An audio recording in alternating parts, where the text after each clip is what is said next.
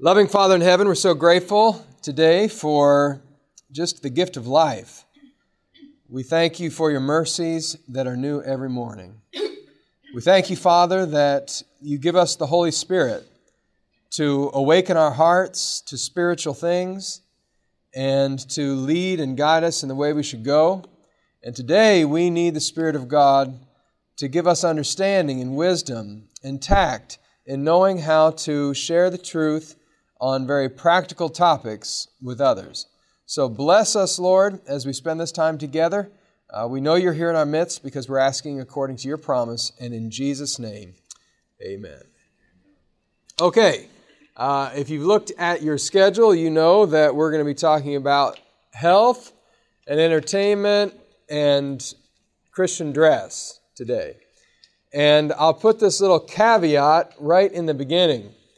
Um, it's possible that as we talk about these topics today, we may actually discover, and I may actually um, explain our view as Seventh day Adventists um, to the point that you recognize there might be some things in your own life that um, are perhaps not in harmony with the things that we study. Uh, there's no real way to study these topics um, without being exposed to the conviction of our own lives, and that's a good thing. Um, but I just want to let you know that if you happen to be doing something or eating something or drinking something or wearing something even today, that we speak of that perhaps is not the will of God, that's okay. You're learning today, you're being educated to a degree today, and you can apply it after class, okay? So there's no condemnation here uh, on the things of which we speak. We're just going to be looking at what the Bible teaches, and then we can uh, wrestle it all uh, together later. Now, there's most of you uh, probably have studied these things and you've made decisions to follow the Lord in these different areas that we will discuss, and that's a good thing. And because of that, we sometimes speak openly about the questions that might arise, and uh, that's a good thing too. But just always want to put that little asterisk there in the beginning because I do understand what it's like to be in a meeting and to uh, feel the warmth sorry, in not a good way of embarrassment and those types of things because you're now talking about something that everybody else seems to be really obviously clear on and you didn't really understand and you're feeling a little funny and all those things. I don't want you to feel that way today. To try to give you a little, uh, maybe put you at ease a little bit, let me tell you about when I was first, um, I, right after my own conversion experience as a young adult in my early 20s, something that happened to me uh, in a meeting not too different from this. Um, I had grown up Adventist, you know, until I was nine years old, which really means that I just did what my parents said, and they were kind of, you know, not real strong, uh, committed Adventists, but they, we did go to church, and they believed in the Lord and the Adventist message. But when they left the church, my parents didn't um, continue to keep the Sabbath. Uh, I'll never forget eating my first hamburger when I was like 10 or 11 years old. It was awful. Oh, I couldn't believe it. Of course, I got over that and then ate it freely. Um, but uh, so I, I remember going through these changes. My, my mother started dressing differently and she pierced her ears and she, you know, and so suddenly all the peculiarities of uh, Adventist lifestyle were, you know, not really like, why would we want to do that? And so they kind of put in me this little bit of a, of a animosity toward those distinctives of Adventism. So even when I was 22 and I read my Bible and the Lord converted my heart and all that kind of thing, I still didn't really want all that stuff. And uh, so I remember going to this meeting. Uh, I was young, and they had this meeting for youth and young adults. Uh, it was in this gymnasium, and we were all seated there, and they brought in this uh, well known youth speaker from out on the West Coast. And he started to stir the pot with us young people a little bit and started asking us how we felt about, you know, these distinctive lifestyle uh, beliefs and practices of the Seventh day Adventist Church. And uh, one young man from Dayton, bless his heart, he raised his hand and he said, Well, I don't think that you uh, need to keep those things or do those things to be saved, but I think that if you are saved, then you will do those things. And, uh, you know, everyone seemed to be okay with that, and the, the guy who was instructing seemed to be okay with that, but I wasn't okay with that. And I started to think about what I was going to say, and I raised my hand. And I stood up when he called on me. And I said, If you're saying that if I eat meat, which I do, and if I drink coffee, which I do, and if I wear jewelry and I pulled out my cross necklace, which I do, that I can't have a, a relationship with God, then you're wrong. And I sat down. right back in there. oh boy. You know, I didn't realize at the time uh, that what I was really dealing with was a lot of pride. Um, you know, it's funny. Pride is something you don't see very easily. We're kind of blind to our own pride. And I've come to recognize it a little bit more now, uh, both in myself and having given lots of Bible studies. I can see it pretty quickly in just about everyone, especially when you're talking about these topics. One of the things that gives away that my answer was not really totally intellectually honest is that I wasn't really asking why they believed that those things were the will of God according to the Bible. I was pulling out my pistol before I ever was even willing to consider whether or not those things were the will of God. Whenever you start defending yourself without openly listening and trying to be open to whether or not something's the will of God, you know that pride is getting in the way. This is the same thing if somebody corrects you. Like as a preacher, you get corrected all the time. uh, and as a pastor, you get corrected all the time. Leaders get corrected all the time, any type of leader. Um, and you have a couple of different ways that you can respond, right? People come up to you and say, you know, Pastor, I understood what you're saying there, but you know what? In right here it says, you know, or they tell you, you know, I hear what you're saying, but you know, I have this circumstance, and they start to challenge what you've said. You can either immediately defend what you're doing, um, or it usually happens more when they speak to something personally about you or what have you. You can immediately try to defend, or you can take time and consider what they're saying and pray and ask God whether or not there might be some truth to what they're saying. You, you know what I'm talking about? Let me tell you that the topics that we're going to talk about today are the topics that reach the heart. Some people say, you know, why do we worry about that stuff? Why don't we focus about the things that matter, like our relationship with God? We're all focused on rules, and we need to be focused more on relationship. Well, that's dumb. And I'll tell you why it's dumb. Because when you focus on a relationship, what that means immediately is that you're going to evaluate your behavior. If you and your spouse focus on your relationship, what's that look like? you have two people who are, you know, maybe you have some challenges. Those challenges revolve around stuff, right? Like, I don't really like the way that you put me down every time I say something. Well, I don't really like the way you talk to your old girlfriend. Like, as a friend, you know, yes, but that's your old girlfriend. It doesn't make me feel comfortable. Well, I don't really like, okay, you've got the reason that your relationship is struggling is because of behavior. And the way that you make the relationship stronger is by respecting those things and beginning to bring your uh, behavior and, and modify in such a way to please your partner, right?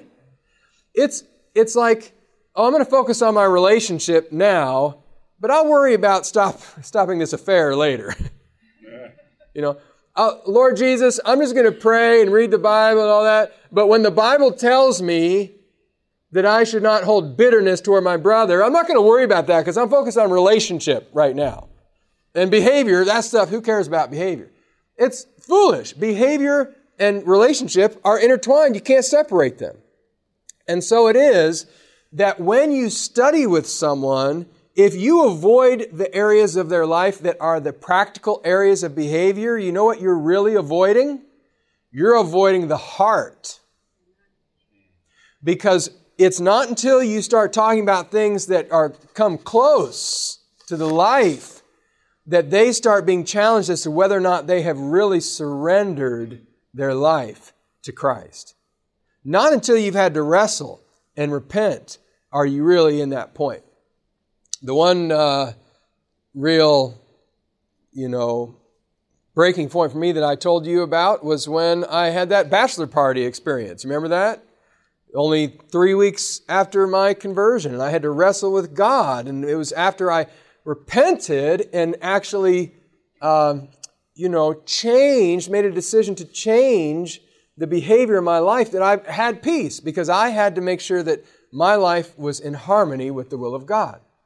And that is why, when you are studying with someone, it's these areas that really start bringing people to face to face with their conversion experience and whether or not they're accepting Christ as more than just Savior, but also as the Lord of their life. And it's when the, the relationship becomes meaningful and deep and real. Okay? So don't buy this stuff that says, oh, well, let's focus on relationship and quit talking about all these external, unimportant matters. No, no, no, no. The reason we don't talk about Christian dress very often is not because it's unimportant to people. It's because it's so important to people. Why? The things you are afraid to talk about are the things that are so sensitive to people, are the things that are most important to them, right? That, that's what you're talking about. We're talking about getting into areas that are closest to the heart. And that you have to deal uh, lovingly and tenderly but you have to deal faithfully. Or else you don't actually ever get to that point where you help somebody to, uh, to serve God with all their heart. So, you all good with that? Okay, I hope so, because we're heading in one way, whether you like it or not. Um, so, we're going to start with health. There's no option to leave. We've actually, I think we've, yeah, no, we've made no option to leave. Um, now, let me tell you how I'm going to approach this today. Um, Pastor Mark was just telling me about the uh, the little. I don't know if you have this in your binder or something. Okay, the little alternate order that he shared of the It Is Written lessons. And one thing that you will discover about the It Is Written lessons is that uh, there's a topic or there's a study guide, which I'll ask you to pull out now, actually, number 15. There's a study guide on the topic of health. That's the first topic we're going to go into. And then, uh, and then when it comes to other lifestyle topics, such as the other two that we're talking about addressing today, entertainment and Christian dress, um, there really isn't a study guide. So what he has done is, is said, that you could use the Bible docs on those topics, which you have in your binder. if you're studying with someone. What we did uh, here in Michigan through our Training Center Church Committee was knowing that we were doing BibleStudyOffer.com and that many of the people who go through that are going to be going through this series of studies. It is written. You know, that means we knew that there were certain topics that really we needed to educate people on prior to baptism that were not in the study guides. And so we made sure that the baptismal preparation guide that we had included those things and, and gave uh, strong textual support and that sort of thing for the other areas such as entertainment and Christian dress so that you could make sure you're covering that through the process. But it might not happen through a study guide like this. It might happen through this process, or it could be that you'll use a Bible doc. Um, I'll tell you that after producing this booklet, um, we started talking to some pastors who had elders who were asking questions about, you know, what what are the reasons for the things that we uh, ask people to make decisions on prior to baptism versus things that you know we don't worry about and let them grow in or whatever. And so we actually uh, have a couple of supplementary papers that we put together, and I've got those, and I'll pass them out so that you can see some of the some of the support for why we um, encourage certain decisions on lifestyle as part of the preparation for baptism. Okay? Versus just not even talking about them and then just talking to them about them after we baptize them. We'll talk about why we take that approach, and I've got a handout that has a, a study on it. And uh, so we're going to be looking a little bit at this, and I've got a couple handouts uh, to help fill the gap for the fact that it is written simply does not have a study on lifestyle uh, and entertainment, okay? All right, or when I say lifestyle, I mean entertainment and Christian dress. But we're going to use uh, this for the health study, okay? And that's where we're going to start. And what I'm going to do today is just write from the start, right up on the board, the key points that you want to communicate in the study on health. I've got four main points that I'm going to put up here. And of course, you know, it could be three, it could be five, based on how you break it down. Um, but I put it into four. Number one, God cares about our health. Number two, we should care for the body temple. So, first, God cares for our health. Second, we should care for our health and care for our physical health. It's, it's, not, it's not disconnected from our faith and our spiritual experience, which is what many people believe. Uh, it's just, you know, unrelated to our, our religion. That's not true at all. Number three, vegetarian diet is ideal, but no unclean meats. So, this is where we talk about animal uh, diet and how, how that came in and give the restriction for unclean meat. And then, lastly, and I add this first little part because you have to talk about where the strength comes from. By God's grace, we should abstain from recreational use of mind altering and addictive stuff. I wish there was a shorter way to write some of that, but that's I didn't have time to boil it down. So, those are the four areas. Number one, God cares about our health. Number two, therefore, we should care about our health because we're, uh, our bodies are the temple of God. Number three, God gave the original diet in Eden, but He has since allowed uh, the eating of meat, but not unclean meat. So we give the whole uh, understanding of that. And then lastly, uh, we should abstain from mind altering addictive substances. So, so that you know what you're dealing with here is ultimately that when it's all said and done, you've got certain decisions that you're wanting them to make. In one sense, you're wanting them to just see the need for new start, right? To, to be thinking about exercise and water and fresh air and sunshine and those things that, that make for our health. And, and be thinking about how to, you know, live uh, a life where they're caring for their body and not just for their spiritual health, that they see that as part of their spiritual health. That's just kind of the progressive kind of thought, okay?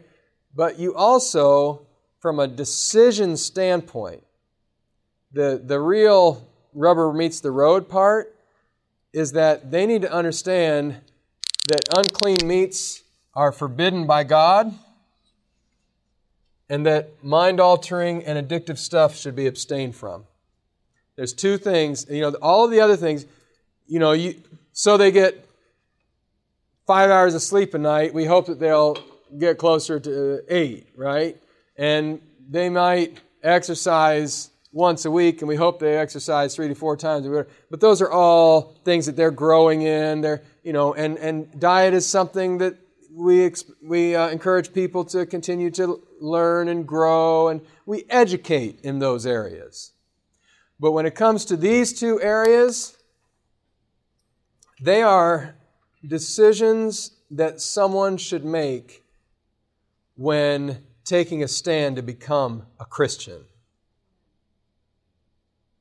because they are uh, they are not things that are taken moderately, but things that should be discarded.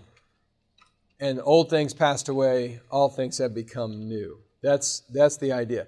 So those are obviously the the tough ones, and you know. There's lots of different reasons uh, why people don't become Seventh day Adventists. But every now and then you get somebody who the reason is ham.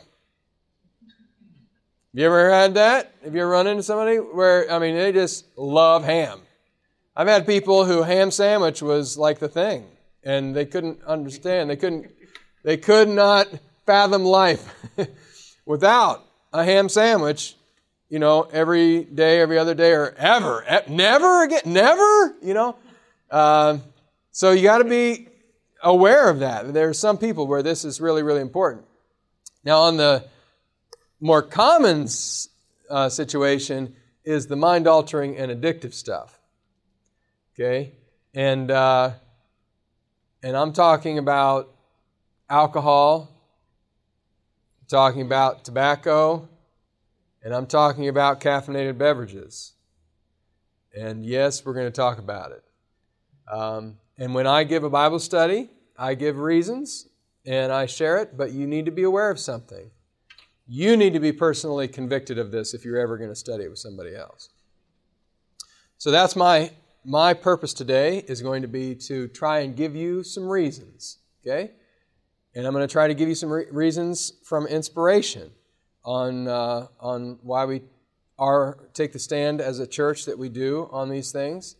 Um, and ultimately, you know, uh, I believe that most people can see pretty clearly um, why these things would not be good, but uh, sometimes we get confused by whatever we hear in the news and whatever we hear in other uh, outside sources and what have you. But I think I think we'll try to make it clear for you today, and hopefully um, if any of you are struggling in any of those areas yourself, that you'll consider strongly what we talk about today. And hopefully, you will also be resourced to be able to talk to other people about these things uh, because you need to have that conviction in your heart if you're going to be able to talk to somebody else in a, a loving way but a faithful way. All right, so let's dive in. I'm going to actually use the. Oh, I'm sorry. I see your hand.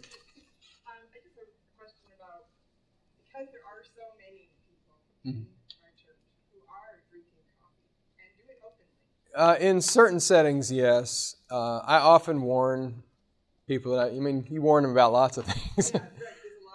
um, the way to the way that I explain it to them is, regardless of what the the practical issue is that they might encounter amongst church members that might be uh, different from what we're calling on them through Scripture to uh, you know make a surrender in.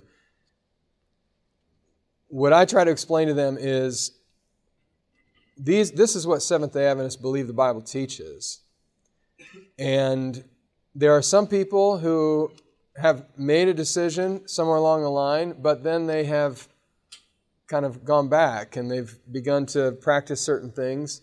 Um, we don't disfellowship them for a lot of those types of things, but we certainly continue to try to labor with them and educate them. But as someone coming into the church for the first time, you need to believe and practice what Seventh day Adventists believe and practice in order to feel good about the decision that you're making. And so um, you just need to be aware that there could be those who are struggling in those areas, uh, who somewhere along the line were very firm and made a firm commitment, but now we're laboring with in different ways. Um, so that way they know that, okay, it's not being approved by the church, it's just that the church doesn't necessarily um, disfellowship somebody for, you know, piercing their ears or drinking coffee or, you know, now if somebody has an affair, then they very well could be disfellowship. There are differing degrees. And, I, you know, we're going to get in a big discussion about this probably. But there are differing degrees. Jesus himself said there are differing degrees. Uh, he said, You tithe uh, mint and anise and cumin, but you neglect the weightier matters of the law. And then he says, These you should have done. And the weightier matters, by the way, was justice and mercy and faith. He said, These you should have done without leaving the others undone. So he's not saying that the others are not important. He's just saying these are even more important. And so there are things that are even more important. We're not saying, we would never say otherwise. But that doesn't make the other unimportant. If God has given it in His Word and He's instructed, then He's got reasons for it. And those reasons are good, and it's very dangerous for us to play with partial obedience, thinking that it's no big deal, because we could find ourselves in the position of a lot of others in Scripture who uh, went down a downward path to perdition when they did it. So, anyway. Okay, we can get more into that. Once we get through the, the uh, studies, I'm sure there'll be lots of those types of questions. So let's talk about um, these four points straight from the study guide. I'm not going to go to all the texts because I'm teaching you kind of how to give the study, okay? And you're familiar with most of these texts, but I'm going to kind of walk you through what happens in these texts. We might spend a little bit of time with the difficult texts because that tends to be where people really uh, want to make sure they know how to give a study. Okay, so number one, the question is how important is our health? And it quotes from uh, 3 John, verse 2 where it says, Beloved, I pray that you may prosper in all things and be in what? Who remembers? Be in health just as your soul prospers. So he's clearly talking not about the soul when he says be in health, he's talking about their physical health just as their spiritual health. So here is a clear verse where the, uh, the Bible speaks of how God desires that we be in health.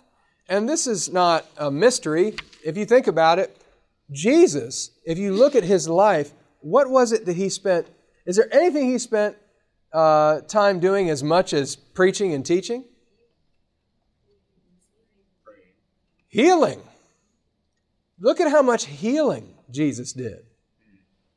I mean, everywhere he went, he was healing. That's physical health. He, if you know, what we need to understand is it's not God's will that we suffer. It's God's will that we be in health. Even when we're suffering, we need to understand that God is not, it's not coming from God, it's not God's will that we suffer, it's the results of sin. But ultimately, Jesus came and showed that his desire is that we be in health. And he brought healing wherever he went. So it should not be a surprise that God cares for our health. But it just it it helps remind us that God loves the whole person. And he cares about every aspect of our life, not just whether we're going to heaven or not. He cares about how we feel. He cares about uh, our bodies. Which uh, key point is that? Number one, right? Okay, question number two. Why did God share principles of good health with his people? Exodus 23 25. Somebody tell me what the blank says. You shall serve the Lord your God, and he will bless your bread and your water, and I will take sickness away from the midst of you. So, if you want God uh, to take away disease, take away sickness, then you have to recognize that there are certain laws. Okay? Just like there are moral laws, there are physical or natural laws. And we can't expect God to take away sickness and disease from us while we are violating natural law that He created. Do you follow that? That's, this is why if somebody came to me and said, you know, uh, Pastor, you know, I, I want you to pray for so and so because I just know the Lord's going to heal him. Um, and I say, well, what's their problem? Well, they have lung cancer. Oh, that's awful. Um, how'd they get it? Well, they smoke three packs a day. Um, well, they're ready to make a change now? Well, no. I mean, he's still doing it, but, um, but I just know the Lord wants to extend his life or what have you. Keep in mind that the Lord would, it doesn't make sense for the Lord to miraculously restore someone who is going to continue to violate natural law and put themselves right back where they were. So, yes, uh, the Lord heals, but the Lord heals in harmony with natural law. And uh, to a great degree, the Seventh Adventist Church believes in the message of health um, in the sense that just like Jesus healed, but in a miraculous sense, he has given us a message so that we can help people understand that they can be healed by simply changing their lifestyle.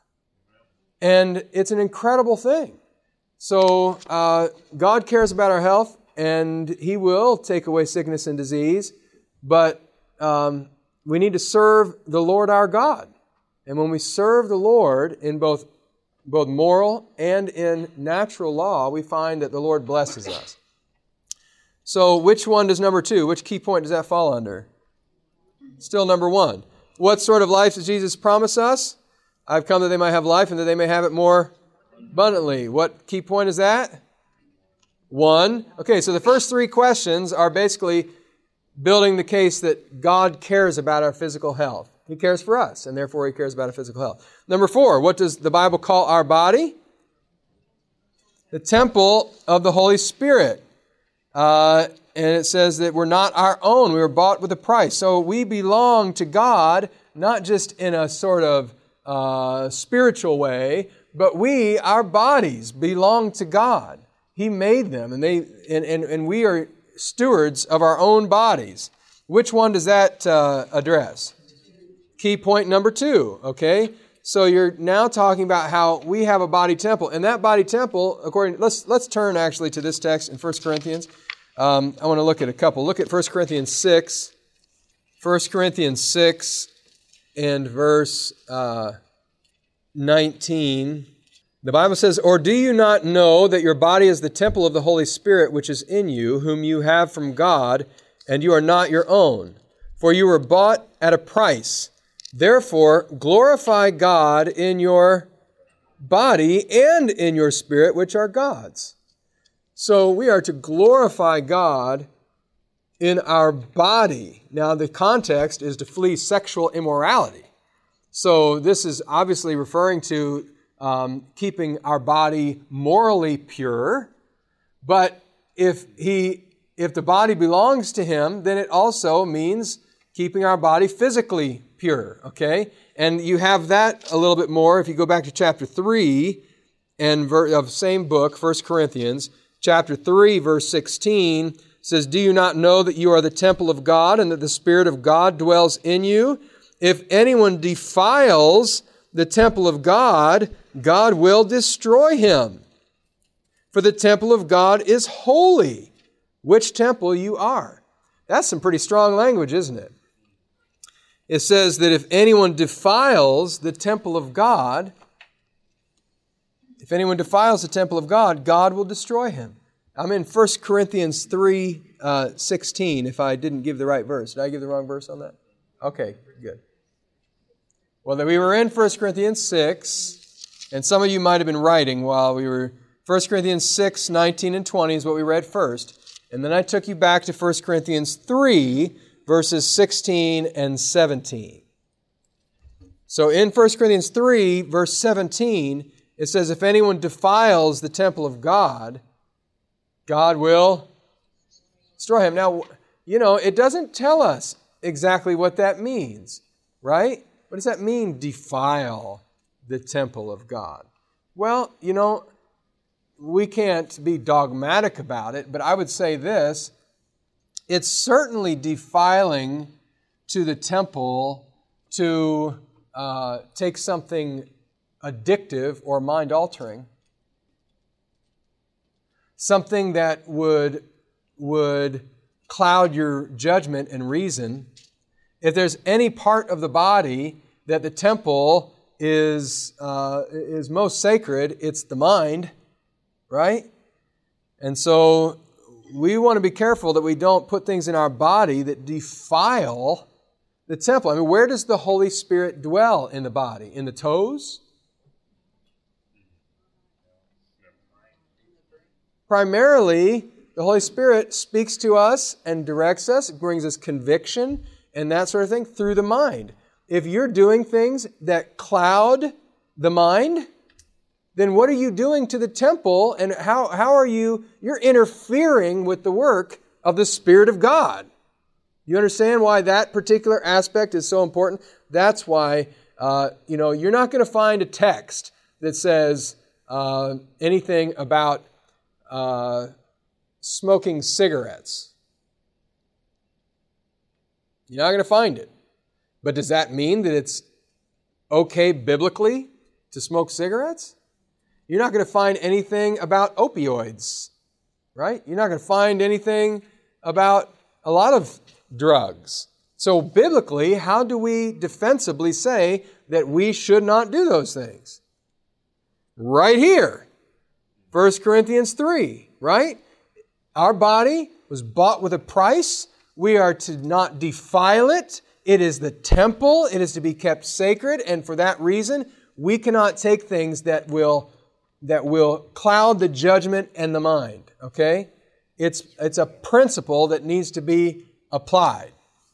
And uh, so you just need to be aware that, you know, you're not going to find a specific verse about smoking pot, but it doesn't mean that it's okay in the Bible. Okay, so anyway, uh, the body is a temple, and that principle is the principle that really governs our position on temperance.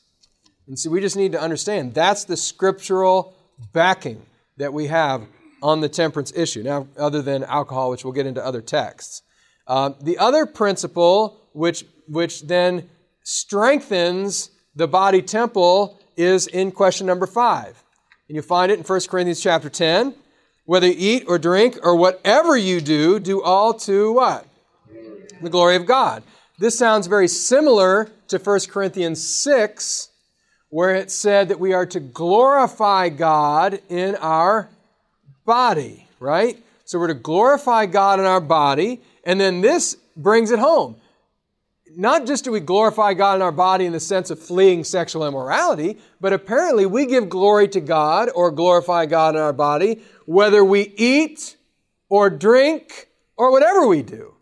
So now we understand that God actually expects that His people will do that which is pleasing to Him even in the areas of eating and drinking. Now, are eating and drinking the core of religious faith? No. We could quickly go to Romans 14 and learn that the kingdom of God is not uh, uh, made up or a matter of eating and drinking. It makes it clear that we're not saying that that should be the, the thing. But it's wrong for somebody to say that it's unimportant because Scripture, we just read it, clearly says that it is important. Are you tracking? So, what, what you're going to get when you're studying with someone sometimes is a, a new realization that Scripture actually uh, counsels us to be careful about our physical health, even what we eat and drink. That's something that people had not really thought a lot about, a lot of times when you study with them. So now we come, that again is key point number two, right? We should care for the body temple. Now we come to question number six. When God, when did God first speak to the human family about his plan to guide us in good health? And what's the answer? When did he? In the beginning, in the creation account, right? But before something very significant. Before sin, right? So we read from Genesis 1:29 that the food that God gave to Adam and Eve was did not include flesh foods. It was just fruits and nuts and grains and then vegetables. No ham sandwich for sure, but not even uh, you know, not even a chicken sandwich, right? So there is no, uh, and, and here's the significance of that. And, you know, you might say, well, why do we go into that? Because originally, you know, when someone becomes a Seventh day Adventist, we understand that the Bible makes allowance for clean meat, so why would we even talk about the original diet? I'll tell you why. Because even though the Bible gives allowance for clean meat, that does not make it the ideal diet for humanity. The truth is that this makes it very clear that humanity was created not to eat the animals. And, and the reason is because the animals were not intended to die. And this is why, you know, the truth is, and by this point, they know that you're Seventh day Adventist too, right? Or that you are a Sabbath keeper by the time you're studying the issue of health. So I always like to point out something. You know, uh, I believe it's Matthew 19 where Jesus is asked about divorce. And they say, well, you know, Moses said that we could give a certificate of divorce. And then uh, Jesus responds and says, yes, but in the be- Moses did this because of the hardness of your hearts. But in the beginning, it was not so. I should probably turn to that text, huh? That's an important text. It's not in your lesson, but I always use it whenever I'm talking whenever I'm talking about the original diet. Matthew 19 uh, verse 8. Verse 7 is their question. And then verse 8, it says, He said to them, Moses, because of the hardness of your hearts, permitted you to divorce your wives, but from the beginning it was not so. And I asked the question, what is Jesus' argument here? Uh, and by the way, then the next thing he does is says, therefore, if you divorce your wife, you've committed adultery, unless it's because she has committed fornication or she's uh, committed adultery. So he, he basically says, look, what God has joined together, let no man uh, separate. And he bases it on this scriptural principle. What's the scriptural principle? In the beginning, it was not so. So, what does that tell you that he's saying about the beginning? It's God's ideal for humanity, right? Now, what else was in the beginning besides marriage? The Sabbath and this original diet. Understand that this, this original diet is not just original, but it will be eternal. Because when we get to heaven, nothing will die.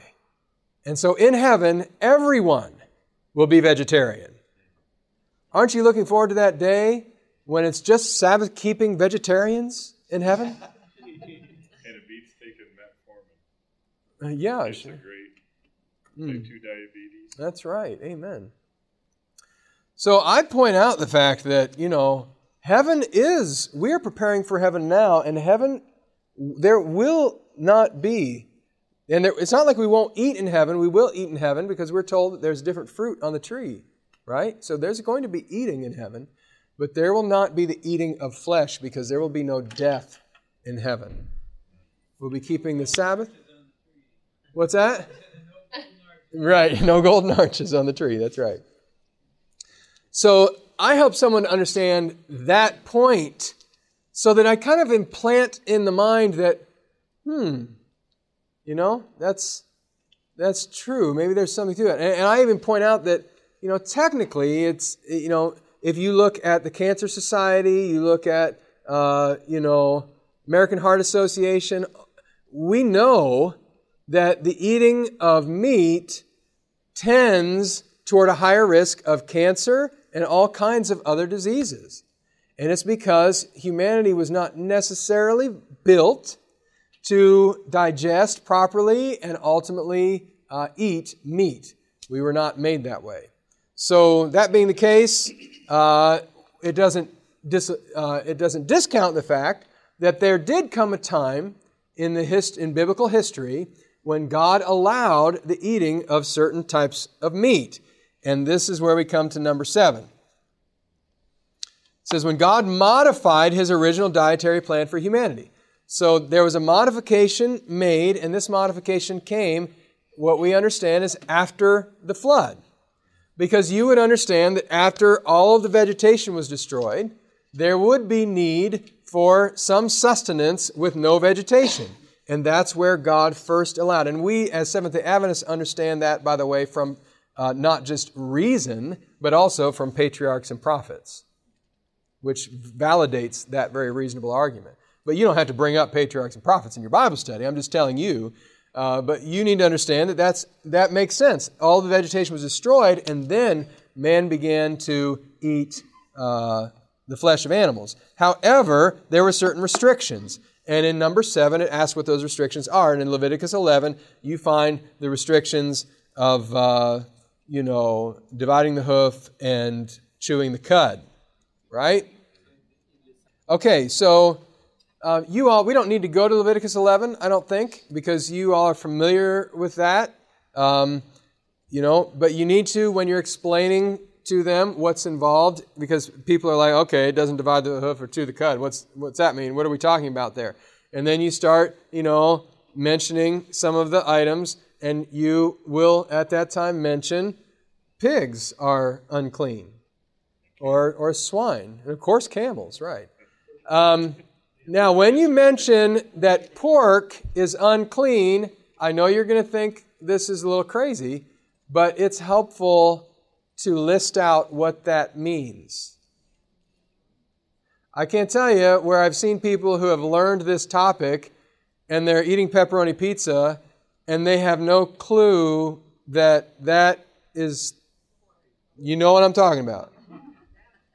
So I say, well, that means like ham and and pepperoni and salami and and bratwurst, you know, sausage and you know, and uh, yeah. So so bacon, right? So you kind of list out the things that you think that they might get confused on because sometimes people do. Okay, so you you lay out what those things are, and then you come to number eight, and it says, Were the restrictions on eating unclean animals intended only for the Jewish people?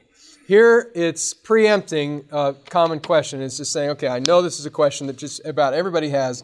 So it takes you to the story of the flood.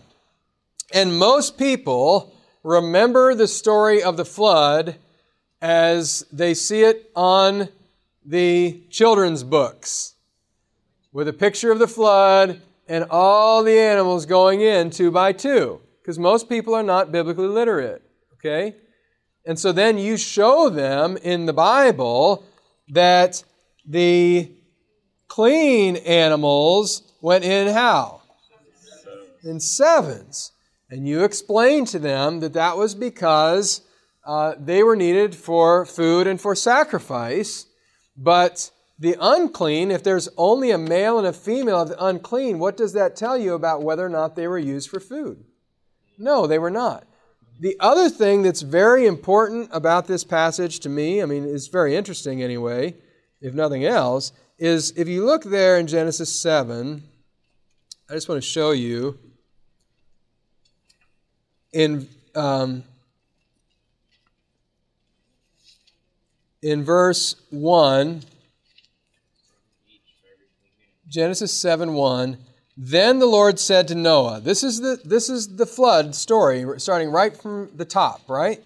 Then the Lord said to Noah, Come into the ark, you and all your household, because I have seen that you are righteous before me in this generation. You shall take with you seven each of every clean animal, a male and his female, two each of animals that are unclean. Okay, you read that there? Where does he tell them what's unclean? What does that mean? They already knew. You understand? This is already known. They already know which animals are clean and unclean, and it, based on the sacrificial process for sure. But ultimately, uh, the idea that unclean foods only came about with the Jews is just a fallacy because this story of Noah is long before you have the uh, birth of the Jewish nation with Abraham. Okay?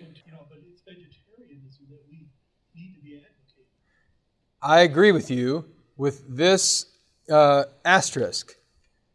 Be careful that you don't give your Bible study in such a way that you make it sound like, um, you know, uh, unclean meats are, are, you know, to be totally avoided, but really all meat is to be totally avoided. But if you want to be marginally displeasing to God, um, you can eat some, you know, you have to be, I mean, go ahead and promote the vegetarian diet. Do it the way I said. Show the original diet, how it's best for humanity, all of that kind of thing. But then, you know, you've got to go ahead and show that it is not according to the Bible, it is not a sin to eat clean meat. Uh, he, he, did not proclaim it that way. And yet, uh, as we get close to the end of time, we believe it's God's will that we get more and more, walk more and more closely to that original plan for us. Later, they're going to have much more support given to them on the spirit of prophecy on this, and they're going to begin to be around Adventists, and they're going to learn more and more that this really is a big issue at the end of time. But you want to be careful when they're just making decisions, okay, not to pour everything on them at once um, and to stay true to Scripture, okay? Yes.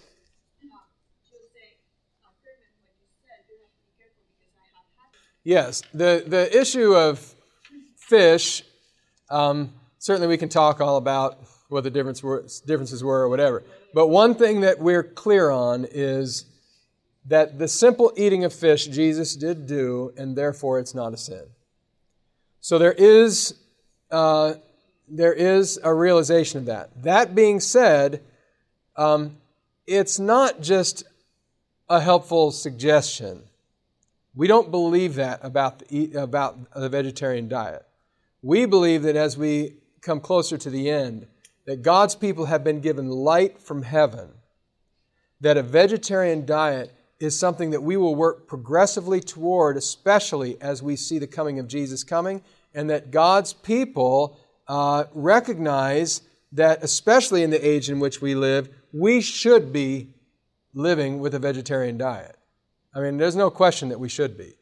Now, we don't say that you have to be, and we don't believe that someone, you know, should not be serving with distinction in the church uh, you know, in the local church or what have you, if they are still eating meat and still eating clean meat or what have you.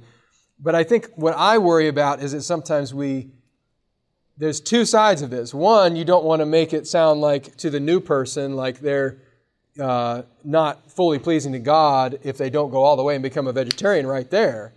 But number two, I don't want the 10 year Adventist thinking that they're fully in harmony with God when they're still eating meat after years and years and years of light from heaven. We're preparing for heaven, okay? So, so I'm not talking about the, the once here or once there type of thing, and certain, you know, because of the where somebody lives or what's available to them or all that kind of thing. But I'm talking about for those of us who have the option and it's available, we should be working toward that for sure. Pastor Howard. I kind of touched on this, but Ellen White uses a phrase where she says the diet reform is progressive. And I've used that to tell my members that God is not as concerned with where we are as with where we're headed. And if you're not heading anywhere in your Christian life, then you need to be questioning that. So the health reform should be for all of us, wherever we are now, there should be a progress towards that Yes. uh, in the beginning, that original life. Amen. Amen. Yes. I don't know where it is, but uh, Jesus says that he came uh, drinking and eating. Yeah, and they called him a glutton and a wine bibber, but John the Baptist was fasting. It's, how do I deal with it?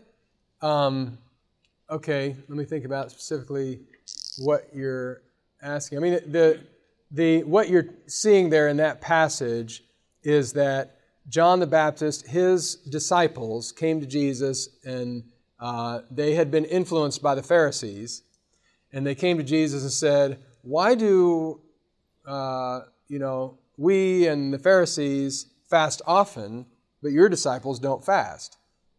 And then Jesus began to explain that he's still with them and what have you. Now's not the time to fast. Um, and so there was this sense that they viewed John the Baptist as being very strict with his diet, but Jesus was, they were seeing him at the wedding feast. He was eating in these, uh, being invited over to Simon's house for this feast and what have you. And he went into these settings. This didn't mean that he was uh, drinking alcohol or anything like that. This is not what it was referencing. It was just talking about the fact that John was being very, uh, he was fasting, he was being very circumspect, and Jesus was mingling among the people in these social settings a little bit more, and so they were interpreting it in a certain way, and, then, and he was trying to say, look, um, you know, there's no, we're not out of harmony here. It's just two different situations. And, the, and Jesus certainly did have periods where he fasted, in one case for 40 days.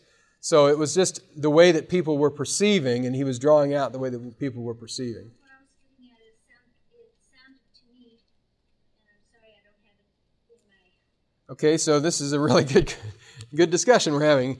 Um, I think that um, what we need to be guided by when it comes to these decisions is inspiration. And by that, I mean the Bible and the spirit of prophecy. Okay? So let's look at the principle that both of you are bringing out. You're absolutely right that there are times where you may be in a situation where they offer something and um, it may not be the ideal, it may not be what you always eat, but you take it. Okay? Having said that, I think that the counsel we have, this is where I don't have time to get into this in strength, but the counsel that we have on meat eating is so strong that I do not think it is wrong or even offensive in today's day and age if someone offers you uh, a meal and it includes, you know, a turkey sandwich, to say, oh, that's no problem. I, am a vegetarian. Oh, I didn't know that. That's okay. This is fine. I like the potato salad and the baked beans. This is great. You know? Yeah, whatever. Well, for sure. But um, it's right. So the principle you're bringing up, I'm absolutely in agreement with. I just think that um, based on the light that we have, I think that we're on pretty safe ground to, in a very uh, kind and uh, tactful way, um, to let people know that we're vegetarian. People are okay with the fact that someone's vegetarian. Um, some people have gluten or, uh, you know, other reason intolerances now, and it's becoming more and more common. And you know, some people can't eat anything, and uh, so I don't think it's not. I don't think it's inoffensive for us to to make that position, but I think that maybe you might be a little bit more flexible in a setting with someone else cooking and providing food for you. I always say like potluck, you know. I want to know that our potlucks. I I encourage churches to have a vegetarian potluck. Okay, I just think it makes it simpler and it helps to people to promote that we believe that that's the ideal. Having said that, I'm not sure what's in all that food, but at potluck I eat by faith and not by sight. So you know, you just yeah, you know, and uh, there are some things where inspiration gives you some measure of counsel, but not to the degree that we have on flesh foods. And so, on those areas, I might be a little bit more flexible. I'm not trying to make a law for you because everybody, there's, there's one thing we know from Spirit of Prophecy, it's that we need to know our own bodies and we need to, uh, you know, make our own decisions in that regard. But I think that there needs to be some weighing of the inspired counsel. And I see a hand in the back.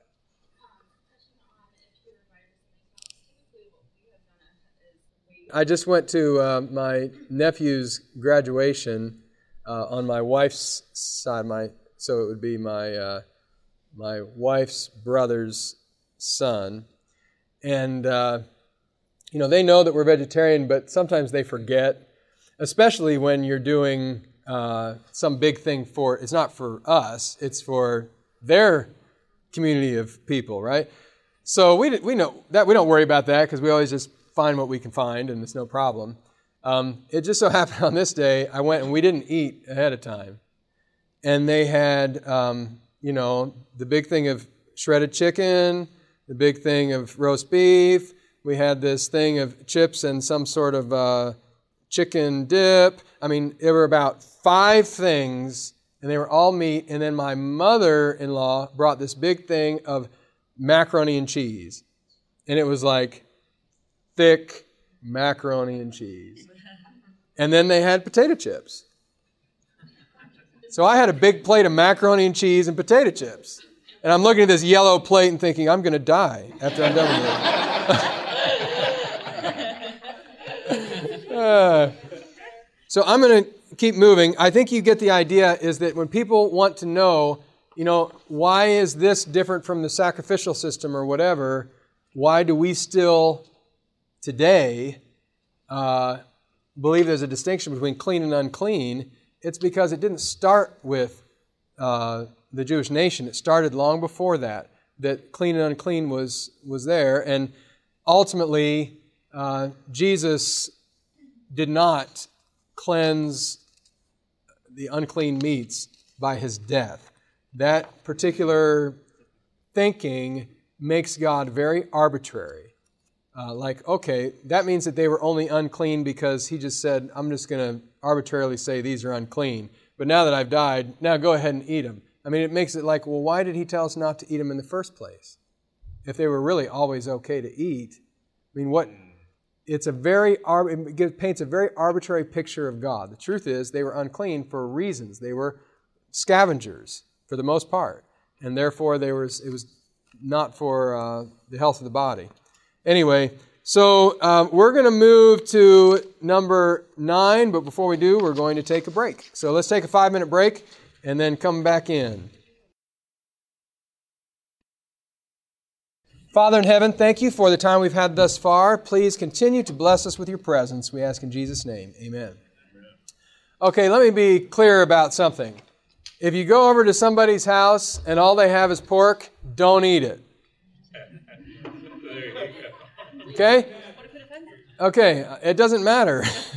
do you want to offend God or do you want to offend them? I mean, it's very clearly an abomination to God. So, and this is something Mark and I were talking about at the break too. You may do some things at times where maybe you uh, you made a decision that you thought maybe was a little bit uh, firmer or borderline or maybe harsher than you should have, and you kind of whatever. But you need to understand something it's those decisions that help to build a character that's able to take a stand. And so, and so, yeah, you may have regretted this or that or whatever, but those who are always yielding and always making an exception and making everything an exception never learn how to be different.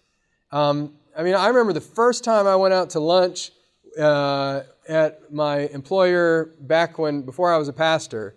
And wouldn't you know it, these are people that I'm wanting to get to know a little bit first and everything. And I order something without any meat. The first thing they ask me, Oh, why didn't you get meat? And I'm like, Oh, I'm a vegetarian. Oh, and all of a sudden, the whole lunch discussion was about me being a vegetarian for the next 20 minutes. What do you eat? Do you do anything? You know, I mean, how do you live? You know, and all these. So, and I'm thinking, oh, Lord, you know, because we always want and desire to not get into those topics until we've built some relationship first or whatever. But sometimes the Lord brings it in to stir the pot, I guess. I don't know why, but He, he does it. And when the time comes, even if people don't understand it yet, you've got to take a stand. Whether it's the Sabbath, whether it's, uh, you know, unclean foods, whatever it is, even if it doesn't feel quite right, you're like, oh, but I might offend them, it's better to, to not offend your conscience. And so you've got to be sure that you are being true to God, even when it doesn't seem like the most convenient situation for the, you know, for the people that you happen to be around. Um, we're going to, 9 and 10 are both dealing with uh, other aspects of unclean meats. You've got water creatures and you've got birds. Then number 11 gets into alcohol. Now, when you get into alcohol, you have these two texts in Proverbs uh, 20, verse 1 Wine is a mocker, strong drink is a brawler, and whoever is led astray by it is not wise. And Proverbs 23, 31 to 33 talks about uh, the wine when it is red, when it sparkles in the cup you get the sense that he's, you know, talking about its, you know, how attractive, how appealing it seems to be. It swirls around smoothly, but at the last, it what? Okay, a serpent or a viper bites like a snake, and what? Like an. Oh, everybody's got a different translation. An adder, right? A snake, right. Your eyes will see what? Strange things. Why is that? Because your mind is altered. Okay?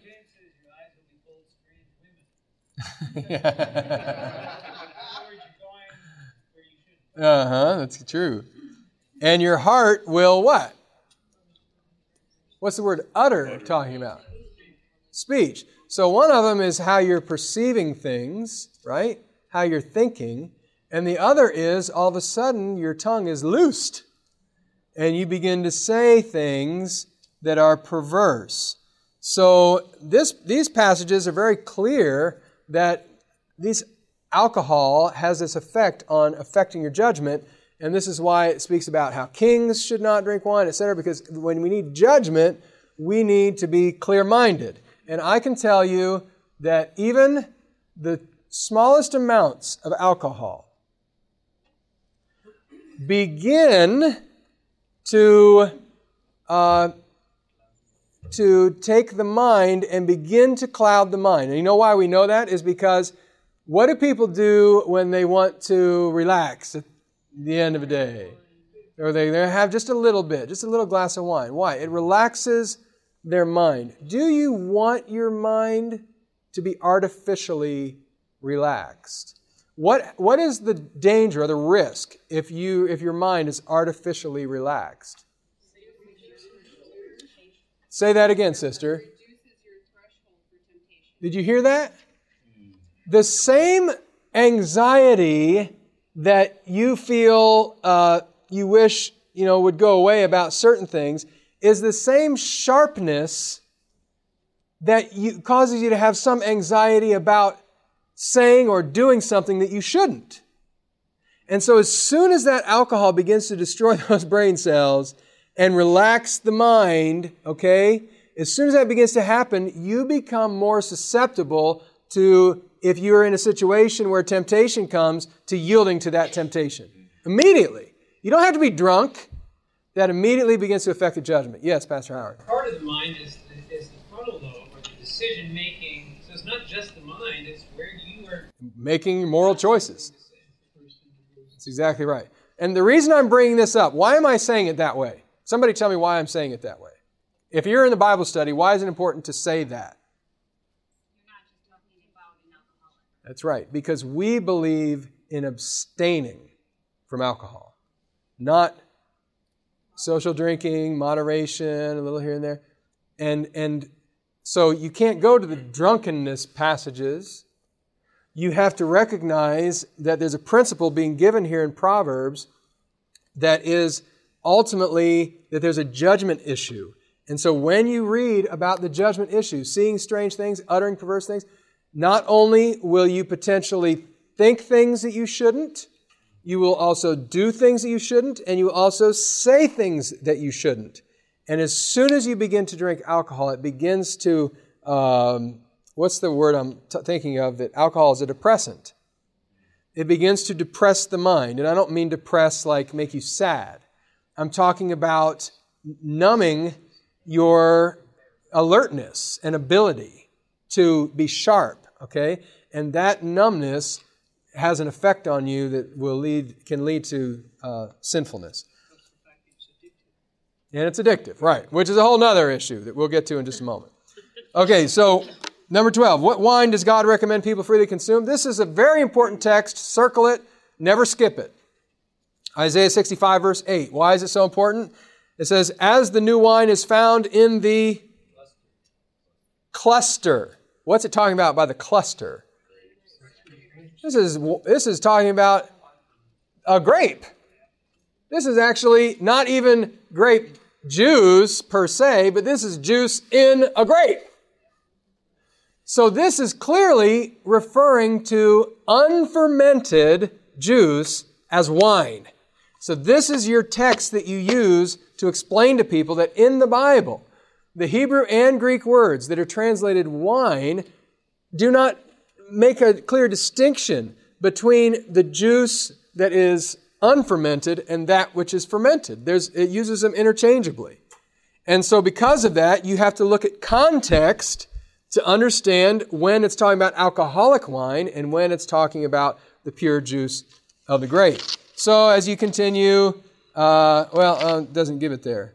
Oh, okay. It gives the example in, in number 12 in the paragraph underneath it about John chapter 2 and Jesus turning water into wine. Would, would the Bible say that wine is a mocker, strong drink is a brawler, whoever is led astray by it is not wise? And when uh, do not look on the wine when it's red, when it sparkles in the cup. It's like a viper. It's like a snake. You're going to have perverse uh, your utterances, and you're going to see strange things. And then Jesus just make gallons of it for the wedding feast. Let me ask you a question. Is a wedding celebration, does that um, take away the possibility of uh, sinful activity wedding? Since it's such a joyous, sacred thing that's going on, you know, wedding, God joining them together, that means that at a wedding, have at it because it's all pure. Right? Um, no, the truth is that when alcohol starts flowing at a wedding, you have the same thing that happens everywhere else that alcohol flows. You have people doing things that they shouldn't. You have uh, anger issues. You have rape issues. You have uh, multiple, you know, types of health issues. You've got all kinds of things that will happen every time that the wine starts to flow. For someone to say that Jesus after, you know, the way the thought is, oh, well, they were all, you know, drunk, but then he made the really good stuff, you know, and got them real drunk. For someone to think that that's what Jesus was doing is an affront on the God of heaven. There's no way that what Jesus was referring to here was the drinking of alcohol when the Bible condemns it elsewhere. Okay? Those who practice drunkenness shall not inherit the kingdom of God, we're told in Galatians 5. And then Jesus is giving them vats of alcohol. Those two things cannot coexist. In the day, times of Jesus, you could not go into the market and open this refrigerator and pull out, you know, grape juice and go over to this here and pull out wine, alcoholic wine. You could not do that because it was not so cut and dry. They did not have easy ways. They did have ways of preserving, but it was not simple to preserve the pure juice of the grape. So the reality is, from what I gather, you have this possibility with juice that it is in the process of fermentation. I mean, you can't even be 100% clear at times how much. And, and, you know, some people argue over the deacons not being allowed much wine. And, you know, you have certain people in the Bible who would drink wine and they would be drunk and what have you. I'm not sure they always had a real clear picture of just where something was in that. You understand what I'm saying? It just was. But for us, Christians, and we can actually choose whether it's pure or whether it's not. And people say, oh, but the grape juice, or I'm sorry, the wine, it has all these wonderful properties for your heart. You know, I remember watching this thing where it told me that for 15 minutes, and at the very end, it told me that it was in the skin of the grape. now, oh, well, then you could take it and get it in grape juice, right? Without the, you know, life destroying part. Um, so, anyway, the reality is we're not in the same time. So, that word you know, in terms of fermented or unfermented, I'm not sure that we can look at it in the same way. Okay. Uh, Galatians 5, verse, I want to say around 19 through 21. It's, in, it's a whole statement, but verse 21 says, Drunkenness, revelries, and the like, of which I tell you beforehand, just as I told you in time past, that those who practice such things will not inherit the kingdom of God. Okay, number 13 is talking about uh, tobacco I'm not going to spend a lot of time on that because it falls under the same category of uh, defiling the body temple, basically. There's not a specific text, but I'm getting ready to talk uh, for, uh, I'm, going to give you more on the topic of caffeinated beverages because it's a common question. So this will fall kind of in that category for sure. And then ultimately, how did Paul describe the Christian journey toward our heavenly home? He talks about how we need to be uh, temperate in all things etc. So you can see how this finishes. The main thing that we wanted to do was tell them that God cares about their health, that we should see it as a Christian responsibility to care for the body temple, that the vegetarian diet was the original diet and it's ideal, but that God does clearly say uh, that while clean meats maybe have been allowed after the flood, unclean meats are forbidden by the Bible. And then lastly, we should abstain from the recreational use of mind altering and addictive drugs. Now, in that point on abstaining from mind altering and addictive, which I told you was related to the body temple issue, um, I'm going to give you a handout so that I can talk to you a little bit about caffeinated beverages. Um, because we talk about this as we're preparing people for baptism and studying the Bible with them. Um, actually, why don't I get a couple helpers to help me do this? any helper would be fine. Now, let me be clear about what I'm just about to do with you, okay? I am not telling you to give these first few pages to someone that you're studying the Bible with.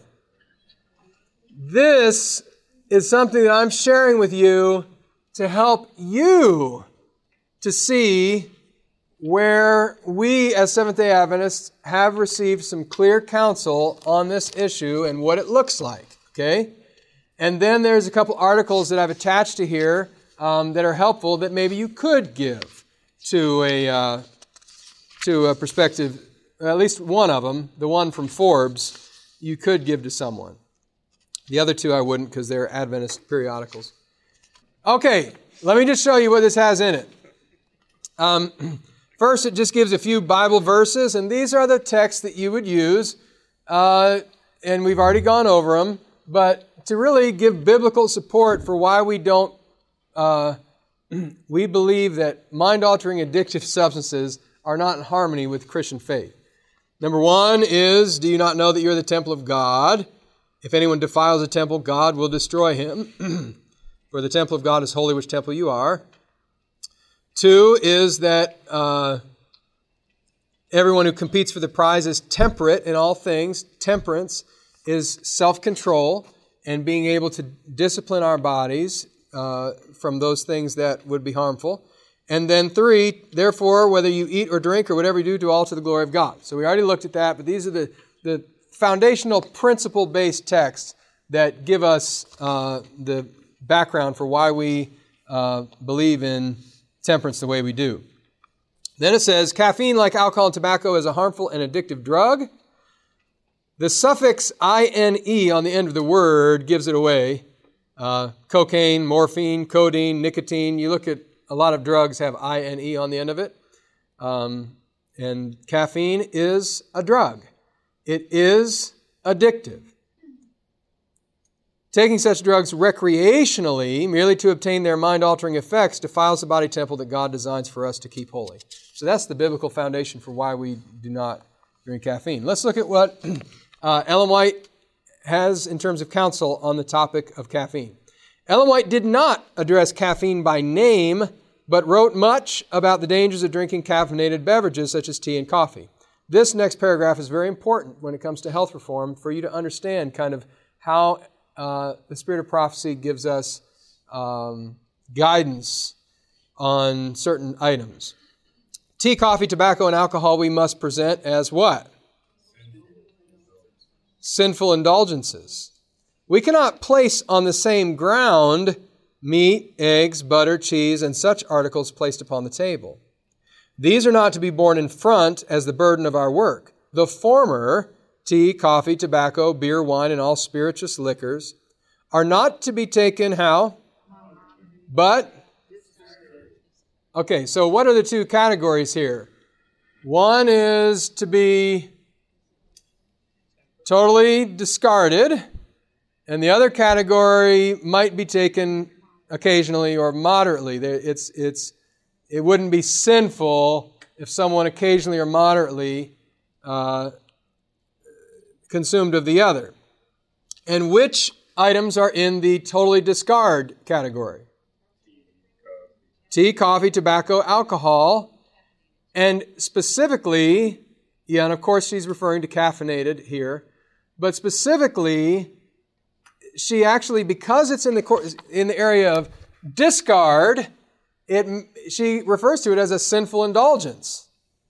So if it's something we feel like we want to indulge in, then it, it's not, that is essentially not safe for us to indulge in. Okay? Now, um, let's look at what's underneath, where we have just more statements of the same. All should bear a clear testimony against tea and coffee. What? Never, using them. They are what? What's a narcotic? Mind altering drug. They are narcotics injurious alike to the brain and to the other organs of the body. Tea and coffee drinking is a sin, an injurious indulgence which, like other evils, injures the soul. These darling idols create an excitement, a morbid action of the nervous system. Tea and coffee, as well as tobacco, have an injurious effect upon the system. Tea is intoxicating, though less in degree, its effect is the same in character as that of spirituous liquors. Coffee has a greater tendency to becloud the intellect and benumb the energies. It is not so powerful as tobacco, but is similar in its effects. The arguments brought against tobacco may also be urged against the use of tea and coffee. Those who are in the habit of using tea, coffee, tobacco, opium, or spirituous liquors cannot worship God when they are deprived of the accustomed indulgence. Let them, while deprived of these stimulants, engage in the worship of God, and divine grace would be powerless to animate, enliven, or spiritualize their prayers or their testimonies. These professed Christians should consider the means of their enjoyment. Is it from above or from beneath? In other words, this person feels like they have to have their tea or coffee in order to. You ever heard anybody say that? Don't talk to me before I have my cup of coffee. Don't ask me to worship God before I have my cup of coffee, I wouldn't be able to think. I wouldn't be able to reason rightly. This is what it's being what's being said. Now, something that's really important here. You'll notice she says that uh, tea is intoxicating, though less in degree. Its effect is the same character as that of spirituous liquors. So, does she say that tea and coffee is of the same degree as alcohol or tobacco? No, she actually says also about t- uh, tobacco, she says it is not as powerful as tobacco. Tea is a very mild drink. Drinking a cup of tea is, especially an English person, tea it's like drinking a glass of water nearly. You know, it doesn't seem very strong at all, whereas coffee is, seems much stronger. Well, that all depends. Uh, there's a lot of caffeinated tea that's caffeinated just about as much as coffee, and it is just as powerful. Um, you might say, well, what about herb tea? Well, herb tea is not caffeinated, so that's not what we're talking about. What about decaffeinated coffee? Well, decaffeinated coffee has a very uh, small amount of caffeine, it's true. So does chocolate. You'll notice, though, for instance, that Ellen White, though chocolate was clearly around in her day, did not condemn the use of chocolate. When you're talking about when you're talking about uh, amounts that are not of the level that someone would use them to artificially uh, give them alertness or what have you, then you're really not talking about the same category. It does not make them good for you. It does not mean they're harmless, but it means that we should not necessarily put them in the same category of, you know, never ever having and, you know, discard or what have you. Um, so, but the point that I'm, all I'm trying to draw out is not to minimize tea or coffee, but to say, let's not give the impression that we consider coffee the same as alcohol. Because we don't. But, like I said before, that doesn't in any way mean that it's not still in the category that should be totally discarded. Because it is. Because it's very, it can be very, very harmful. I don't know if you heard the uh, guy who, the young man who died from uh, drinking energy drinks. It was just a, it was just uh, about a month ago. He drank a couple energy drinks, and I, I forget what he had, but died.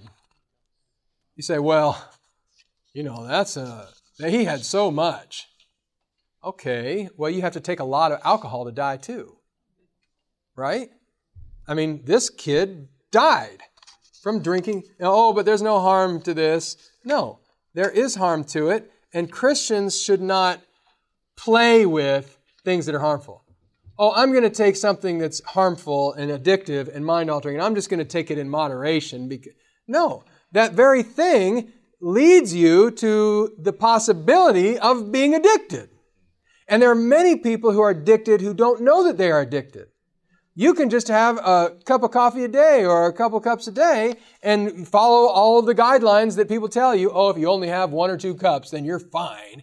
But you can't live without it. Hey, if it's so, you know, not an issue, then drink decaf. Drink Roma. Drink herb tea. Oh, I'm not sure. I think I, I think I'd rather, you know, just keep it down. I'll just keep it down. The reality is that, that we as Christians should not be playing with things that are addictive. So when I'm studying with someone and I come to this issue, I just say, Christians are not to be mastered by anything, and so we should not voluntarily be taking something not prescribed by a doctor that has addictive uh, properties. It just doesn't make sense for a Christian to do that, and that has an injurious effect on our bodies, which we know that it does. I saw your hand up in the back. Yeah, and I'll get to the sleep. Let me let me. I'll go ahead and say something about the sleep now. This is the issue, and I, I really encourage you to look at this. Uh, uh, it's about the fourth page or so. It's on the back of a page. It says "Caffeine: The Silent Killer of Emotional Intelligence." This is an article that was out of Forbes magazine. This is not an Adventist article. You know what I like about it? It's one of the first articles I've seen that doesn't give any good news about coffee. And it's taken from uh, a study that had been completed at John uh, Hopkins University, where they discovered some things. And I wa- I want you to see it because it's so good. First, he's got a section called The Good. Do you see that in the article? The good isn't really good. Most people start drinking caffeine because it makes them feel more alert and improves their mood. It doesn't have a page number. It says at the top caffeine, the silent killer of emotional intelligence. Does everybody find it? Is everybody there? Okay. And then on the section, the good isn't really good, is where I started reading. Second sentence. Many studies suggest that caffeine actually improves cognitive task imp- imp- uh, performance, memory, attention span, etc., in the short term. Have you seen that before? Where studies will say, oh, uh, th- there are certain studies where they say, oh, that alertness helps with exams or this, that, or the other. Notice what this says. Unfortunately, these studies fail to consider the participants' caffeine habits. New research from Johns Hopkins Medical School shows that performance increases due to caffeine intake are the result of caffeine drinkers experiencing a short term reversal of caffeine withdrawal. So, do you understand what that's saying?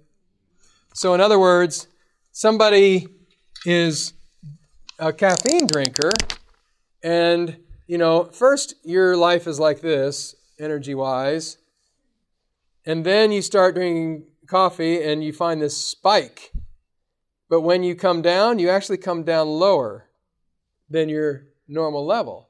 And now, in order to get back to even your functioning level, you have to have more caffeine. That's, that's why there's so many more people who are addicted and have uh, that they don't even realize it. So they have to have this coffee to get back up, and then you know it's kind of like this. Well, that's what it's saying is they were testing people and seeing, oh yeah, there's improvement. But it didn't factor the fact that they were caffeine drinkers who, you know, were already below their optimum level. So what they were doing was reversing, it was a short-term reversal of the withdrawal that they were having. Do you follow that? Fascinating, really. So it says then, by controlling for caffeine use in study participants, John Hopkins researchers found that caffeine related performance uh, improvement is non existent without caffeine withdrawal. Isn't that incredible? In essence, coming off caffeine reduces your cognitive performance and has a negative impact on your mood. The only way to get back to normal is to back to normal. And when you do drink it, you feel like it's taking you to new heights. In reality, the caffeine is just taking your performance back to normal for a short period and then taking you back down. Isn't that incredible? By the way, that's exactly what the spirit of prophecy says about caffeine. Okay, I, I, everybody wants to comment on this, but I'm going to have to keep going. I'm so sorry. I know that there's a lot of wonderful comments, but I've got so much to cover. So, then the bad adrenaline. Drinking caffeine triggers the release of adrenaline. Adrenaline is the source of fight or flight response, uh, a survival mechanism that forces you to stand up and fight or run for the hills when faced with a threat. The fight or flight mechanism sidesteps rational thinking in favor of a faster response. This is great when a bear is chasing you, but not so great when you're responding to a curt email. When caffeine puts your brain and body into this hyper aroused state, your emotions overrun your behavior. So it's saying what caffeine does is it artificially causes you to have adrenaline. And adrenaline is given to your body naturally when you are in situations that require it. But what caffeine does is it gives it to you artificially and causes you to interact in ways that you probably shouldn't because otherwise your body would have given you that adrenaline naturally. And so it can get you into trouble. Again, mind altering is what you're seeing here. And finally, the ugly. It said the good, the bad, and now the ugly. Sleep. And this is back to our sister here. When you sleep, your brain literally recharges, shuffling through the day's memories and storing or discarding them so that you wake up alert and clear headed. Your self control, attention, and memory are all reduced when you don't get enough or the right kind of sleep. Your what? Your self control. Okay, is that important for Christians? I mean, when you don't have self control, what do you do? You sin, right? You sin. Your self control is affected when you don't get enough or the right kind of sleep. Your brain is very fickle when it comes to sleep. For you to wake up feeling rested, your brain needs to move through an elaborate series of cycles. You can help this process along and improve the quality of your sleep by reducing your caffeine intake. Here's why you'll want to. Caffeine has a six hour half life, which means it takes a full 24 hours to work its way out of your system. Have a cup of Joe, a cup of Joe, at 8 a.m., and you'll still have 25% of the caffeine at your body at 8 p.m. Anything you drink after noon will still be at 50% strength at bedtime. Any caffeine in your bloodstream, with the negative effects increasing with the dose, makes it harder to fall asleep. When you do finally fall asleep, the worst is yet to come. Caffeine disrupts the quality of your sleep by reducing rapid eye movement sleep, the deep sleep when your body recuperates and processes emotions. When caffeine disrupts your sleep, you wake up the next day with an emotional handicap. You're naturally going to be inclined to do what? Grab a cup of coffee or an energy drink to make yourself feel better, etc., etc. So here you have it. It's not that you can't go to sleep at night. Oh, I don't worry about coffee because I can still sleep at night. It's that when you do sleep, your sleep is not good quality sleep. And so your body is not recovering like it needs to recover. Your nervous system is still negatively affected, and so are your emotions, your brain, and everything. So there is, and that's even if you have a cup of one cup of coffee in the morning, there's still that to disrupt your sleep at night. Isn't that incredible? Hey, this wasn't Jim Howard. This is Johns Hopkins University from a test, their own test that they did. So that article is a helpful one. I sometimes give it to people when I'm studying with them and preparing them for baptism and, and going through Bible studies. I'll say, hey, here's, here's something you might want to consider. And then I tell them my own experience about how I was in the corporate world and we had free, the free coffee machine.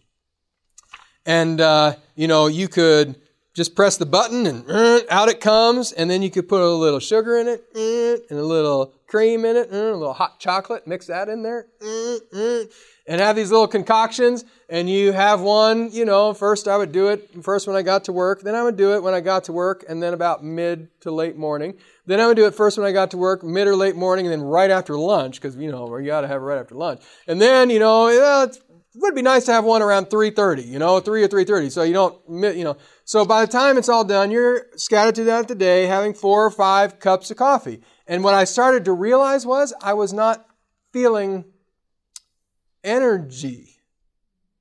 I mean, I wasn't really, all I had was bad breath, to be honest with you. It gives you bad breath all day. And I, I was, it was about this time that I was studying my Bible and starting to, and coming to uh, learn about some of this. And I thought, yeah, you know, my problem, I don't drink any water. And so I decided, here's what I'm going to do. I'm going to not only not drink coffee, I'm going to, I'm going to totally cut it out, but I'm also going to replace it with water. So in the morning, I drank two tall glasses of water. They were right off the, the chute. And do you know what? You're not going to believe me. I had more energy in the morning from drinking a lot of water than I ever had from drinking a big cup of coffee. It, yeah, it, it's unbelievable. And I still do it to this day. I go to bed at night, I put a big jug of water by my bed, and then when I get up in the morning, one of the first things I do is within the first half hour, I've probably drank three or four glasses of water. And it, you know, and then within the first, you know, two hours, I've gone to bathroom maybe, you know, 15 times. but I'm telling you, it produces energy that's natural and you need. So I just tell people that so they understand. And then I encourage them, hey, there's other, if you like warm drinks, there are other things that you can still drink that are warm drinks. You can, you know, and I tell them about herb teas or Roma or whatever. And, you know, if they really, really are hard nuts to crack and it's the coffee taste, I say, well, you know, decaffeinated coffee would be a lot better than what you're having. And sometimes you know, they at least temporarily will do that. But, you know, you want to be sensitive to their habit, but at the same time, you want them to make a decided change. And that's what you're after. So, anyway, um, one last thing I want to read on the bottom of this, page one, front page of this says the health is in no way improved by the use of those things which stimulate for a time, but afterward cause a reaction which leaves the system lower than before. What did I just tell you about that article? We always knew it. right? This is exactly what that article, what their studies showed, God showed to Ellen White. Tea and coffee whip up the flagging energies for the time being, but when their immediate influence has gone, a feeling of depression is the result. These beverages have no nourishment whatever in themselves. The milk and sugar it contains constitute all the nourishment afforded by a cup of tea or coffee. And she, if you ever read what she says about milk and sugar, you'll say, well, that's not that great. Then, this last one on, on the second page tea acts as a stimulant and to a certain extent uh, produces intoxication. The action of coffee and many other popular drinks is similar. The first effect is exhilarating, and then everything goes downhill from there. So you can read about that and the tired nerves and all that. The next section, I just, this was for the purpose of our pastors to understand what the church's position has been. Because if you look in, the, uh, in these publications, you'll see that the church has always educated, the Seventh day Adventist Church, on the issues of tea and coffee, even prior to baptism. Now, having said that, uh, if you read in the baptismal vows, it will say the words, um, and you have it in this book. You've got the baptismal vows in this book. Um, in the very back of it, it says this in vow number 10 I believe that my body is the temple of the Holy Spirit, and I will honor God by caring for it, avoiding the use of that which is harmful, and abstaining from all unclean foods, from the use, manufacture, or sale of alcoholic beverages, from the use, manufacture, or sale of tobacco in any of its forms for human consumption, and from the misuse of or trafficking in narcotics or other drugs. So you'll notice that there isn't a specific mention of caffeine, and that's why there are some people who say, well, maybe that's not something we need to even tell people about before they're baptized. And that's why I'm providing for you these church publications. Okay, so let me just give you a brief review. The first shows that all the way back to our pioneers, they included tobacco, tea, coffee, all of it together in the baptismal vows. And you can see that uh, in that first section. Then the 1932 Church Manual says that uh, we should not uh, partake of habit forming drugs, and then says, in preparing candidates for baptism, instruction should be given as to the harmful effects of tea, coffee, and other harmful beverages. So we've always taught this, even as recently as the 2007 In His Steps, which is a baptismal preparation booklet put together by the General Conference Ministerial Association. It brings up how tobacco and caffeine have no place in the Christian life. Um, and then the current church manual uh, speaks of the misuse of or trafficking in narcotics or other drugs. That's what I just read, right? That's the vow. Well, let's remember that first of all, when referring to tea and coffee, what did Ellen White say that they are? Narcotics. Okay? So just because it's not specifically mentioned, remember, we can't specifically mention everything in the vow because there's some places of the world where coffee is not the big thing, but it's, uh, what are some of the, uh, what's that? No, you're, that's still here. I'm talking about other countries where they have uh, different betel nut and things like that. Yes, there's lots of other substances that are in commonly drank types of things. And so it's just captured under the umbrella of narcotics and other drugs. Okay, it's not saying that it's not part of it. And I just showed that very clearly we've always considered this part of what we should share with people and educate people on prior to baptism. Okay? Um, I'm thinking that I covered everything there. All right. So that one is the one that's probably the the most question and, and, and, where lay people really struggle. So I wanted to give you some uh, reasons for it and give you that article. Anybody have a question before I move on to the next topic? Yes. What's that? I don't know. Uh, I'll leave that with the director. Yes. Um, I've had somebody say to me, "Well, you know, I, I have this really a lot of pain, and I'm taking medicine and caffeine in it," and somebody else said "Well." you know, coffee is the same thing, so why not just drink coffee? That would be better for you than taking all these medications that have other chemicals in them. And of course, coffee has a lot of chemicals too. But anyway, so that, that was their reason for it. Yeah, yeah, and and we're very clear that if you know if there's caffeine in medicine and there is some medicinal effect for caffeine um, to you know I don't know open up the blood vessels and help with migraines and things like that there's some caffeine in Excedrin and things like that.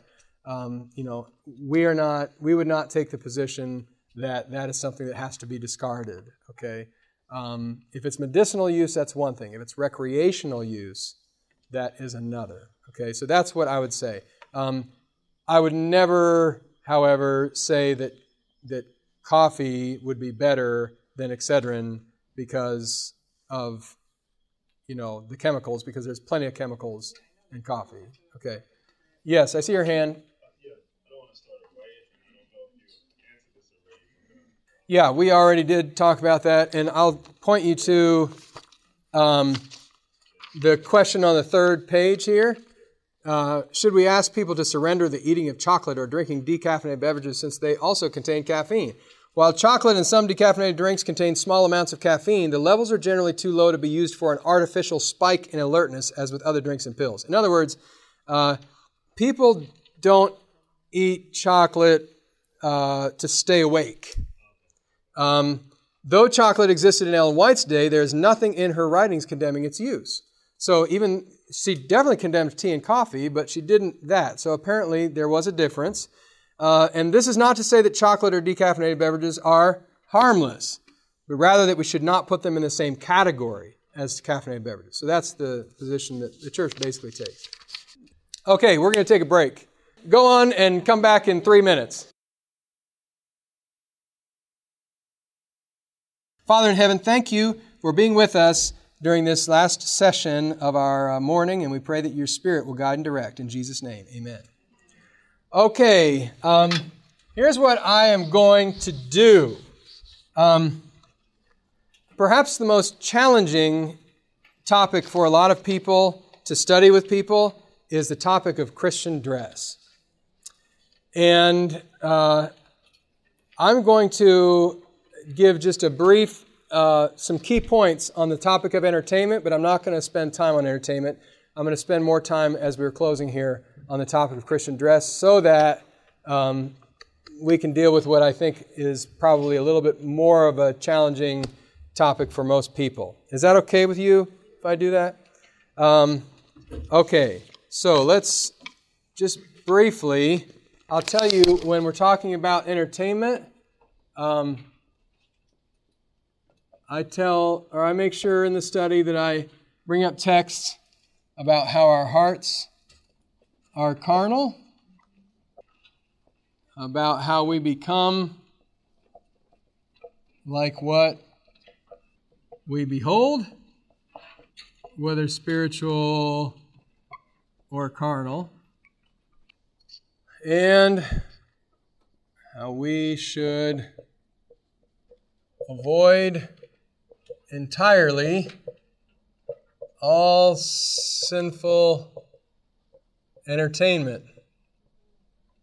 So if I'm studying with someone, I am, you know, I'm not expecting that they're going to stop watching all TV. I'm not expecting that they're going to, you know, um, necessarily remove a lot of, um, you know, things that may not be the best. Uh, but I am going to be sure that I, that before they're baptized, that they make a decision to not watch anything sinful, listen to anything sinful, etc. And what does that mean? That means about 97% of what they are watching, right? So it becomes it becomes that to a great degree um, if you look at entertainment today. So what are we talking about with this? We're talking about movies and television. We're talking about you know internet and YouTube and you know Netflix, whatever. We're talking about um, music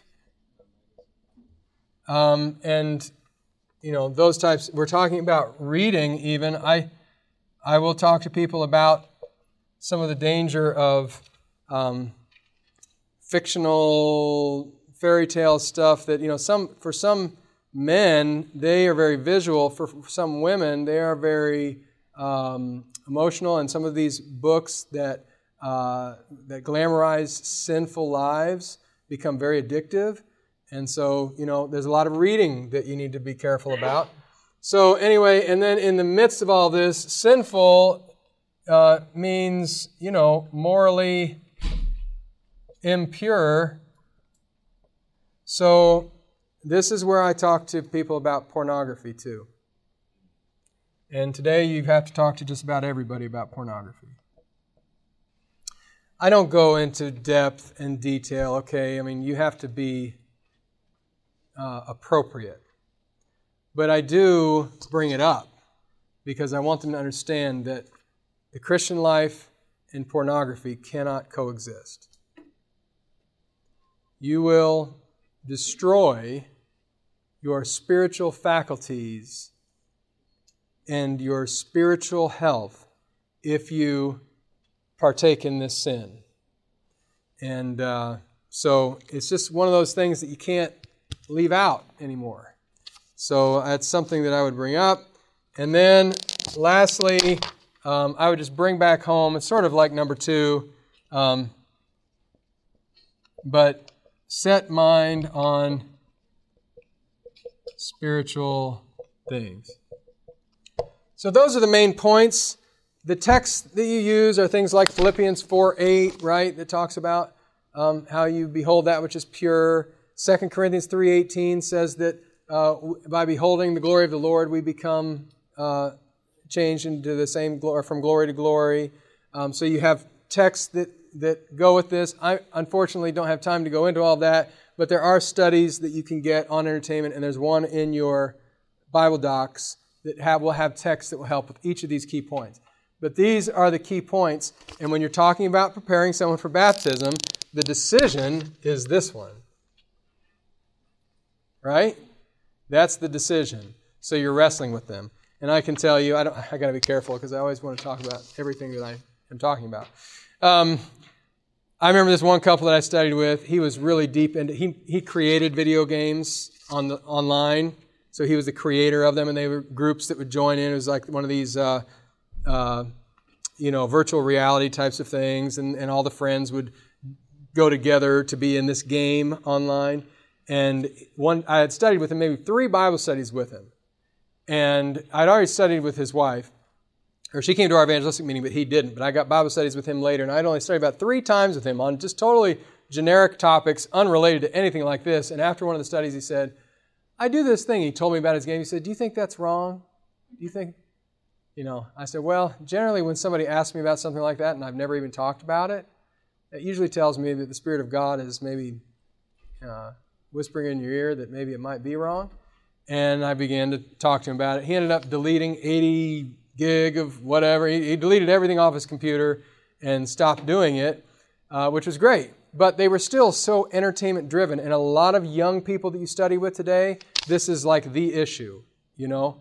Um, and so then the next thing you know, we're talking about movies, right? And he's got this huge uh, library of stuff, and you know they agree, they're on board, etc.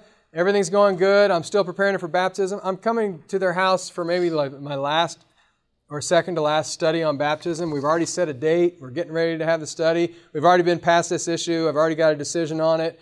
And I'm going to his house, and there's his TV, and right next to it, I see this DVD case, and it's like, you know, this guy with a you know, machine gun, and you know, it's just a clear shoot 'em up uh, movie. So you understand when we talk about sinful entertainment, we're saying R-rated movies, even even Hacksaw Ridge is not appropriate for a Christian to watch.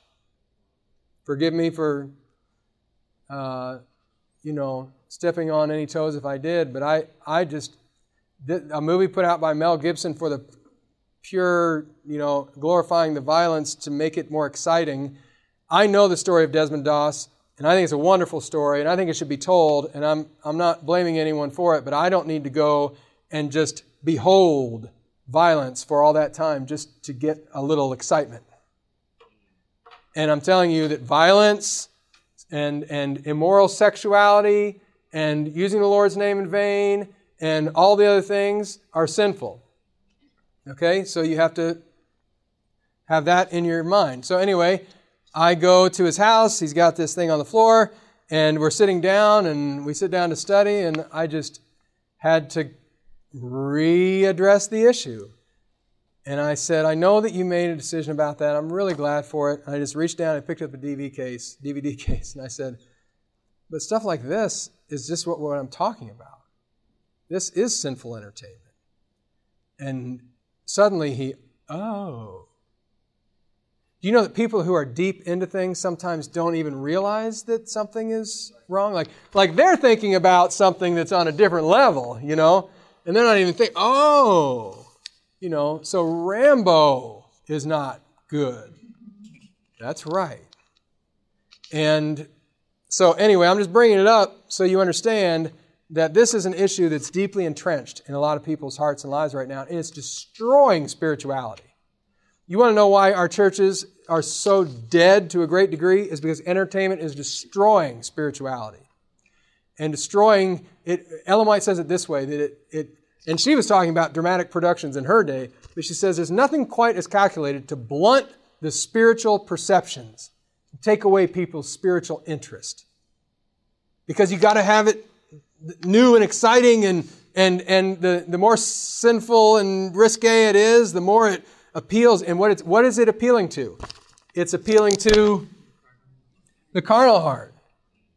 Okay? And that's what we are naturally, see? Which is why we are we lean toward it instead of leaning towards something like a documentary or you know, something that's Christian in nature or whatever. So, anyway, um, these are the things that we will address, but this is the decision that you're really wanting them to see that, you know, there's just no reason why a Christian should make a decision to stop these things in his life and then go up into the stands and watch everybody else do it for enjoyment. That is just not compatible with the Christian life. So, personally, when I'm studying with someone, I don't make a judgment call for them on what sports are, you know, I, I don't say that people can't watch sports.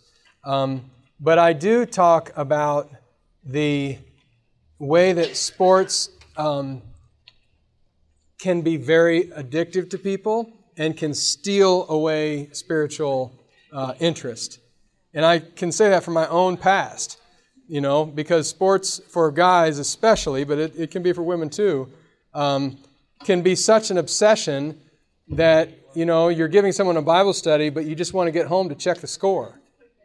You know what I'm talking about? And when your heart is not, when you know that your heart is attached to something worldly, then that's probably something that you need to back off of. So, anyway, um, all right, you want to talk a little bit about jewelry here to close? No, you don't? Okay, well, then we're dismissed. Carry on. Do you want to talk about jewelry or not? Okay, talk to me. I told you before. I need affirmation. Yes. I'd like to talk about tattoos. You'd like to what? Talk about tattoos. Okay, well, we might get to that, but but I I, I don't think we should get them. Okay, let's move on to the next. Um, no, no, no, I know, but people that have them. Yes. And they. Oh well, of course. We should You know, one of the elders in my church. Has tattoos? He'd wear t- short t-shirts, short, short yeah. t-shirts, and show off his tattoos and stuff at church, and it just seemed very inappropriate. That's a good question, but I think that I need to tackle this, and maybe we maybe we'll get to it. But I appreciate uh, the issue. I think I think from a principle standpoint, I don't agree that getting tattoos is biblical. And I think that you know the body temple is part of that reason, and not making cuttings in your flesh uh, is another. But I think that, and quite frankly, the principles on the issue of jewelry are the same principles on the issue of tattoos. Because you can't take the tattoos off. That's right. Which is why I don't think that we should require people to go have surgery or something to okay people we have many ministers many other people and today tattoos are so common I mean, you're going to see it in a lot of cases, and so um, so I don't think we can take a hard stance on that, other than to say, you know, for those who are seeking to do the will of God, we don't believe that that's the will of God. Okay, all right.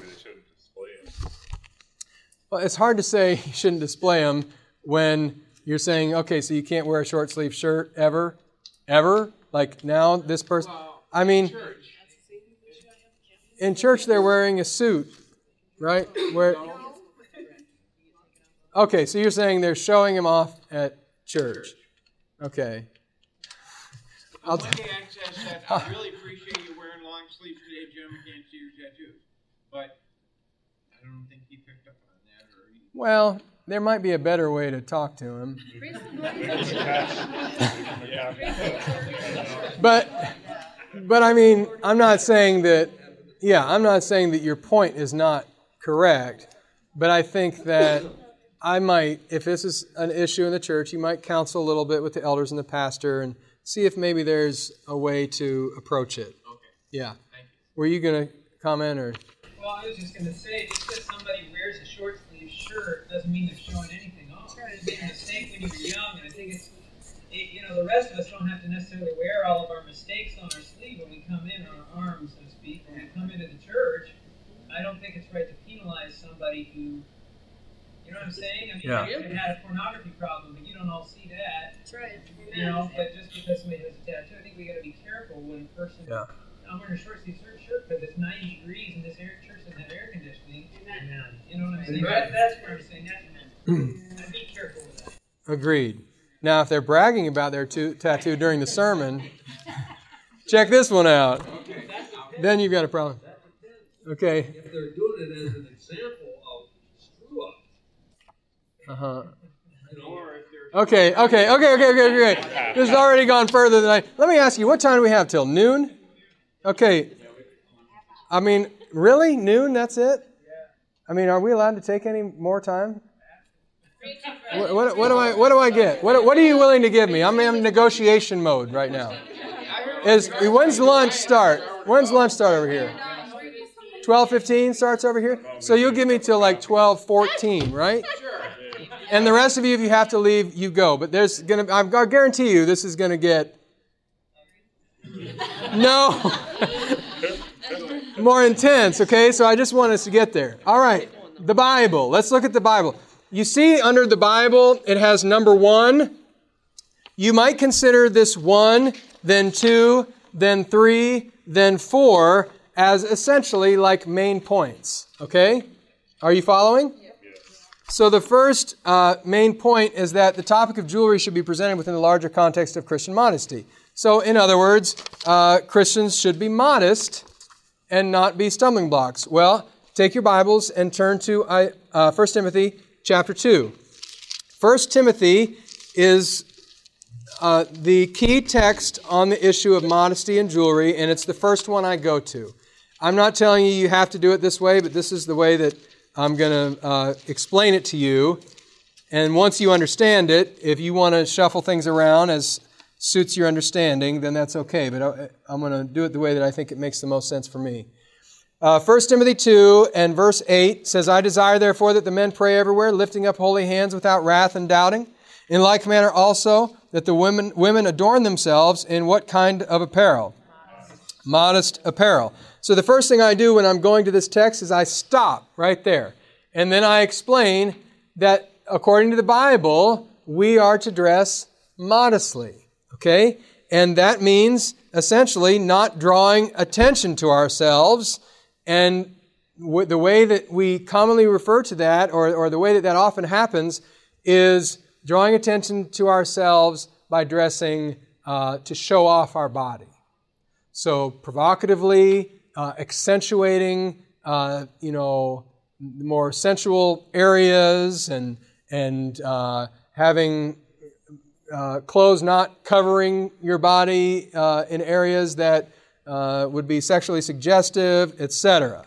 Okay, and in the context of that, I will also sometimes point out that Jesus said that even to look upon a woman, to lust uh, for her, in, is uh, committing adultery in the heart. And sometimes I, I hear people say, well, you know, we talk about this issue of modesty and it's always about the women. Well, it's not all about the women, it's the men too. But I will say that it is a greater issue, uh, in a gen- generally speaking, for men to have a visual uh, stimulation than for a woman. And Jesus himself seems to indicate that because he says, for a man to lust after a woman is to commit adultery in his heart. He doesn't say for a woman, not to say that that doesn't happen, but I'm just saying that I'm not the only one who starts from that vantage point. That is just part of humanity.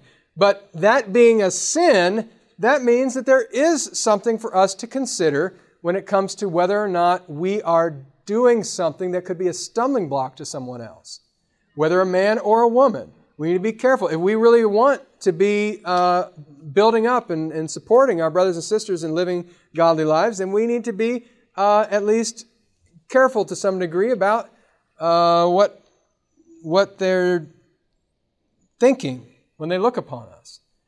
And there is also this fact, and I'll be the first to tell you, that you cannot keep people from thinking immoral thoughts about you when they look at you.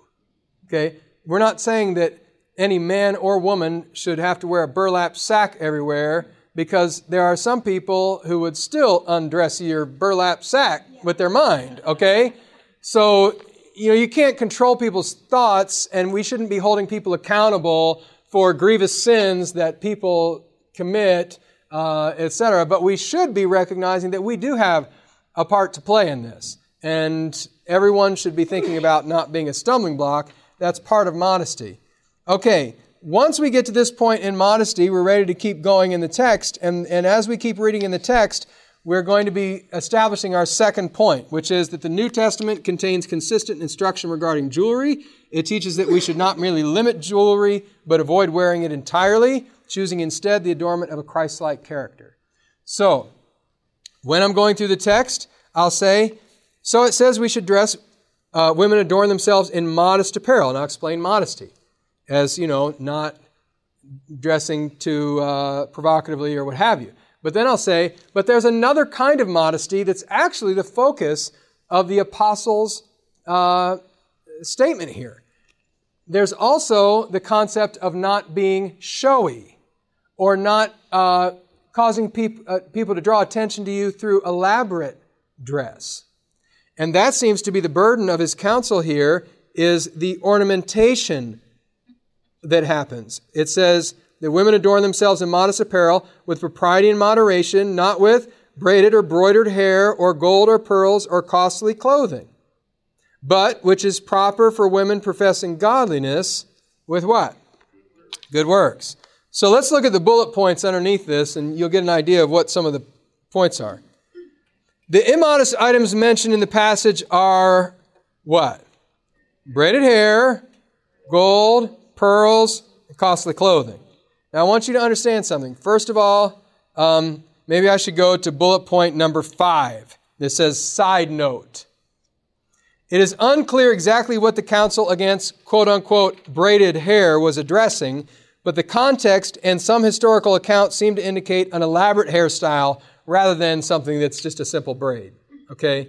You don't get the sense that somebody who's getting their hair in a braid so that they can get it out of their eyes and, and, and work in the garden or whatever is what this is talking about. The, the clear context is something where you're drawing attention, so it's got something that's elaborate. And when you look at the passage in Peter that talks about this, it seems to indicate, uh, you know, the, the historic practice they had of these elaborate hairstyles, often included jewels and other things. So we don't think that this braided hair is talking about a simple braid based on the context, okay? Context is on showy and ornament, ornamentation. So now look back to the first bullet point. Hair and clothing can be modest. Is that true? Can your hair be modest? Can you wear clothes that are modest? So the text, therefore, uses adjectives braided hair, whatever braided was intended to mean, and costly clothing to describe when they are what? Immodest. So he says, Let, let's dress in modest apparel. Women should dress in modest apparel, not with, and then he says, and in these two areas, braided hair or costly clothing. So he's having to say what type of clothing he's referring to that's immodest and what type of hair he's referring to that's immodest. But notice that the gold or pearls, which is uh, reference to jewelry, ornamentation, is not preceded by an adjective because when these are worn, they are by nature immodest. In other words, this doesn't say fancy gold and costly pearls or uh, or uh, I what's the word I'm looking for? Um, too much. Elaborate, or there's no adjective there. Why? Why did you have to put an adjective before clothing in this statement? Because you have to have clothing, and so and so the only way that clothing is immodest is when you put the adjective to it, right? That that it's costly, which we'll talk about that later. But the point is you need an adjective to say when the clothing is immodest. You don't need an adjective to say when gold or pearls is immodest because it is always immodest. It's not a certain type of gold or pearls. It's not a certain type of jewelry. And here's the thing about this passage, and uh, you'll see in the next bullet point, it's what it points out. When it says dress in modest apparel, not with, and then it includes this gold or pearls, it means not with any. This is just human language, but I, I should clarify with an example. So let's say you went to, you know, IHOP for breakfast, and you said, "Oh, I want an omelet, but um, not with onions or peppers." And then they bring you the omelet, and you see like a few onions and peppers sticking out. You go, "Oh, I'm sorry, there's a mistake. I got mine without any onions and peppers." And uh, or I said not with onions and peppers. And they say, Oh, that's right, that's why I didn't bring you very many. Right. Would that make any sense to say that? No, because when you said not with onions and peppers, you meant No. not with any onions and peppers. Is that right? The text is saying that we are to dress in modest apparel, not with ornamentation of jewels, but with that which is proper. Now, when he says, but with that which is proper, what does that say about the jewels? They're not proper. Not proper for who? For a women professing godliness. What kind of women are those? Christian women. So that this one text itself, he makes clear that these things are immodest. They're not proper for someone who's professing a godly character. They're, they're professing to, to be uh, following the image of Christ. And instead, what would really be appropriate or proper for a woman professing to be following Christ would be good works. It's right there in the text. But that which is proper for women professing godliness with good works. So, artificial outward adorning is contrasted in this passage with character, with good works. It's not like they're mingled, they're actually contrasted. And you'll find the same thing in 1 Peter. And you'll see the text right there in, uh, on the handout. It says, Do not let your adornment be merely outward. Now, that word merely is italicized in the Bible. Do you know what that means when you have a word italicized in the Bible? It means the translators added it because they thought that that's what it should mean. But sometimes they get it right and sometimes they don't. That word is not in the original text. If you look in uh, the King James, it just says, Let not your adornment be that outward adorning. It doesn't use the word merely because the word merely is not in there. But this translation and many translations, they put it in there because they're trying to say that we can wear a little bit of jewelry. you know, don't, you don't want to only attract people by your jewelry, you also want to attract people by your character. That's what they're trying to say that the text says. But what the text actually says is that if you try to attract people by your outward adorning, you will actually take away from what they see in your character. That's why he said, not with gold or pearls, but with good works. And in this case, let not it be that outward adorning. Uh, and look at the first bullet point. I'm going to just read it. The word merely is not in the original manuscript, but was added by modern translators. It errantly changes the meaning of the passage from avoidance to acceptance of jewelry. As in 1 Timothy, however, the contrast being drawn between artificial outward adornment and inward adornment appears to be mutually exclusive. The transition in the text, rather let it be, indicates this contrast. The King James says, whose adorning let it not be that outward adorning, but let it be. So it's saying not this, but rather this. Not outward adorning, but inward adorning. So they're actually being contrasted. And then if you really want to show them that these are being contrasted, you show them the illustration that God actually gives us in the book of Revelation. So in the book of Revelation, you have two women. In the very bottom text on the page is the first woman that is symbolically portrayed in the book of Revelation. It's found in Revelation 12:1. Uh, which church is portrayed in Revelation 12? Does anybody know?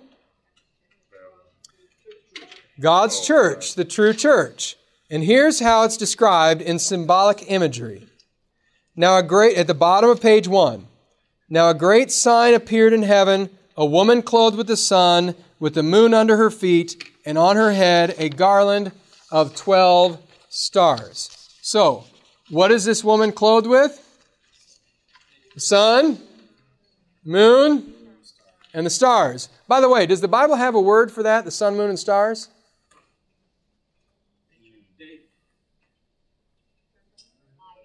The heavens. That's what the Bible refers to the sun, moon, and stars as the heavens. And uh, we'll talk about that. Well, I'll go ahead and tell you now. The heavens, in Psalm 19.1, it says, the heavens declare the glory of God. When you look up in the sun, moon, and stars, it declares the glory of God. Does anybody know biblically what the glory of God is? It's his character. It's his name and his character. So, what does it mean when this pure woman, symbolizing the church, is wearing the glory of God or the sun, moon, and stars? This is righteous character. How much artificial adornment is on this woman? None. None. Am I right about that? No artificial adornment. Now, look at the second church on the top of the next page, page 2. Revelation 17. This one is the apostate church. And the woman was arrayed in purple and scarlet color and decked with gold and precious stones and pearls, having a golden cup in her hand full of abominations and filthiness of her fornication. Okay? How much natural glory representing the character of God is attracting others to this woman? None. All she has is what? Artificial adornment. Again, let me say it again. In the New Testament, it is not a matter of a little of this and a little of that. It actually portrays that if we're going to dress modestly, then we dress not with these things, but with this. They are mutually exclusive, and they help us to understand that the moment that we start adorning ourselves just for the purpose of drawing attention to our beauty or trying to attract, we're detracting from humility and meekness in the character. Because those two just don't coexist. That's what the scripture is telling us. And even if you don't believe that's what the scripture is telling us, well, you do have to admit that the scripture is telling us not with gold or pearls. If you don't want to, you know, see the reasons, you don't have to see the reasons, but you need to see what the clear instruction of God's word is. Now, what do you do with the fact that in the Old Testament you have different people who you see with jewelry? Remember that descriptive examples in the Old Testament are not prescriptive. What's descriptive mean? It's just describing what was happening, right? So you read passages about Rebecca having jewelry and this and that. That's describing, okay? What's prescriptive mean? God is prescribing it. He's instructing them to do it. Just because God's people were doing something doesn't mean that God was instructing them to do it. So that's why you can have, uh, you know, polygamy and other things that God clearly would never have instructed them to do. But during a period of time, there were some who were involved in those practices who were still receiving blessings from God because the time had not come to fully uh, hold them accountable for all degrees of that. And, and so, you know, you have that described. But just because it was described, that's very different from a passage where it's instructed or prescribed. And you will not find in the Old Testament where God prescribes this as a way of life for his people. Rather, you find that God's people took off their jewelry when they consecrated their lives to God. And two examples one in Genesis 35, uh, very clearly says in the last verse there So they gave Jacob all the foreign gods which were in their hands and the earrings which were in their ears, and Jacob hid them under the terebinth tree which was by Shechem. So when they came time to consecrate their lives to God, they removed their earrings and they viewed jewelry as a barrier to their worship of God. And then the second passage is from Exodus 33. And in this case, uh, you see Moses uh, talking to the children of Israel about how God is going to have to speak to them, and so they need to take off their ornaments. And in the last verse, it says, So the children of Israel stripped themselves of their ornaments by Mount Horeb. So when they wanted to fully obey God, the children of Israel took off their jewelry again. But in this case, when it says by Mount Horeb, the literal meaning of that is from the Mount Horeb, which is why the ESV and other new translations say from Mount Horeb onward. So, in other words, this wasn't just something they did just for the day, but from Mount Horeb onward, they stripped themselves of their ornaments. Now, we understand that as the years went by, that they began to mingle with the nations and all that, and, and so I'm not saying they didn't go back to, just like we have, right, go back to these things, but God gave them instruction. It was clear that that was not to be temporary instruction. And then now we have the New Testament, and the New Testament is crystal clear. Paul, Peter, and then the book of Revelation portrays it so that we don't have to have question about whether or not the Bible teaches that. Now, the fourth main point is how I close every time I give a Bible study on the topic of jewelry. And don't read it first, I want to ask you a question.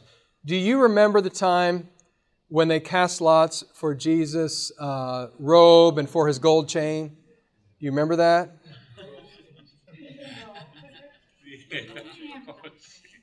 You're right, sister. he didn't have a gold chain. Jesus did not wear jewelry. We have no evidence of Jesus wearing jewelry, and when it does mention his clothing and, and the clothing being pulled off, there was no jewelry. And it's not like men didn't wear jewelry, but Jesus did not. And, brothers and sisters, the reason that Seventh day Adventists, the number one reason that Seventh day Adventists do not wear jewelry, is because we want to be like Jesus. First and foremost, we want to be Christ like, and he who was meek, you know, it would have been, we wouldn't have felt quite right if Jesus was wearing jewelry. Because it would be something about Jesus, the meek and lowly one, adorning himself with jewels that would not seem quite right. It would have been at least somewhat of a barrier to some of the people that he was trying to reach, almost putting him in a different place than them and making him appear like he had a certain measure of self importance.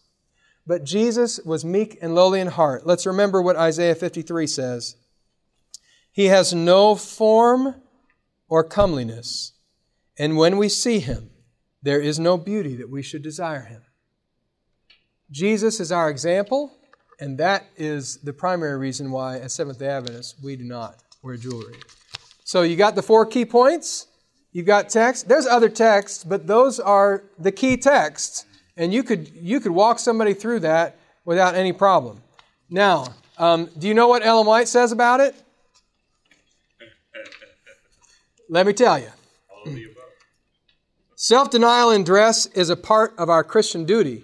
To dress plainly and abstain from display of jewelry and ornaments of every kind is in keeping with our faith. It's in keeping with our faith in what?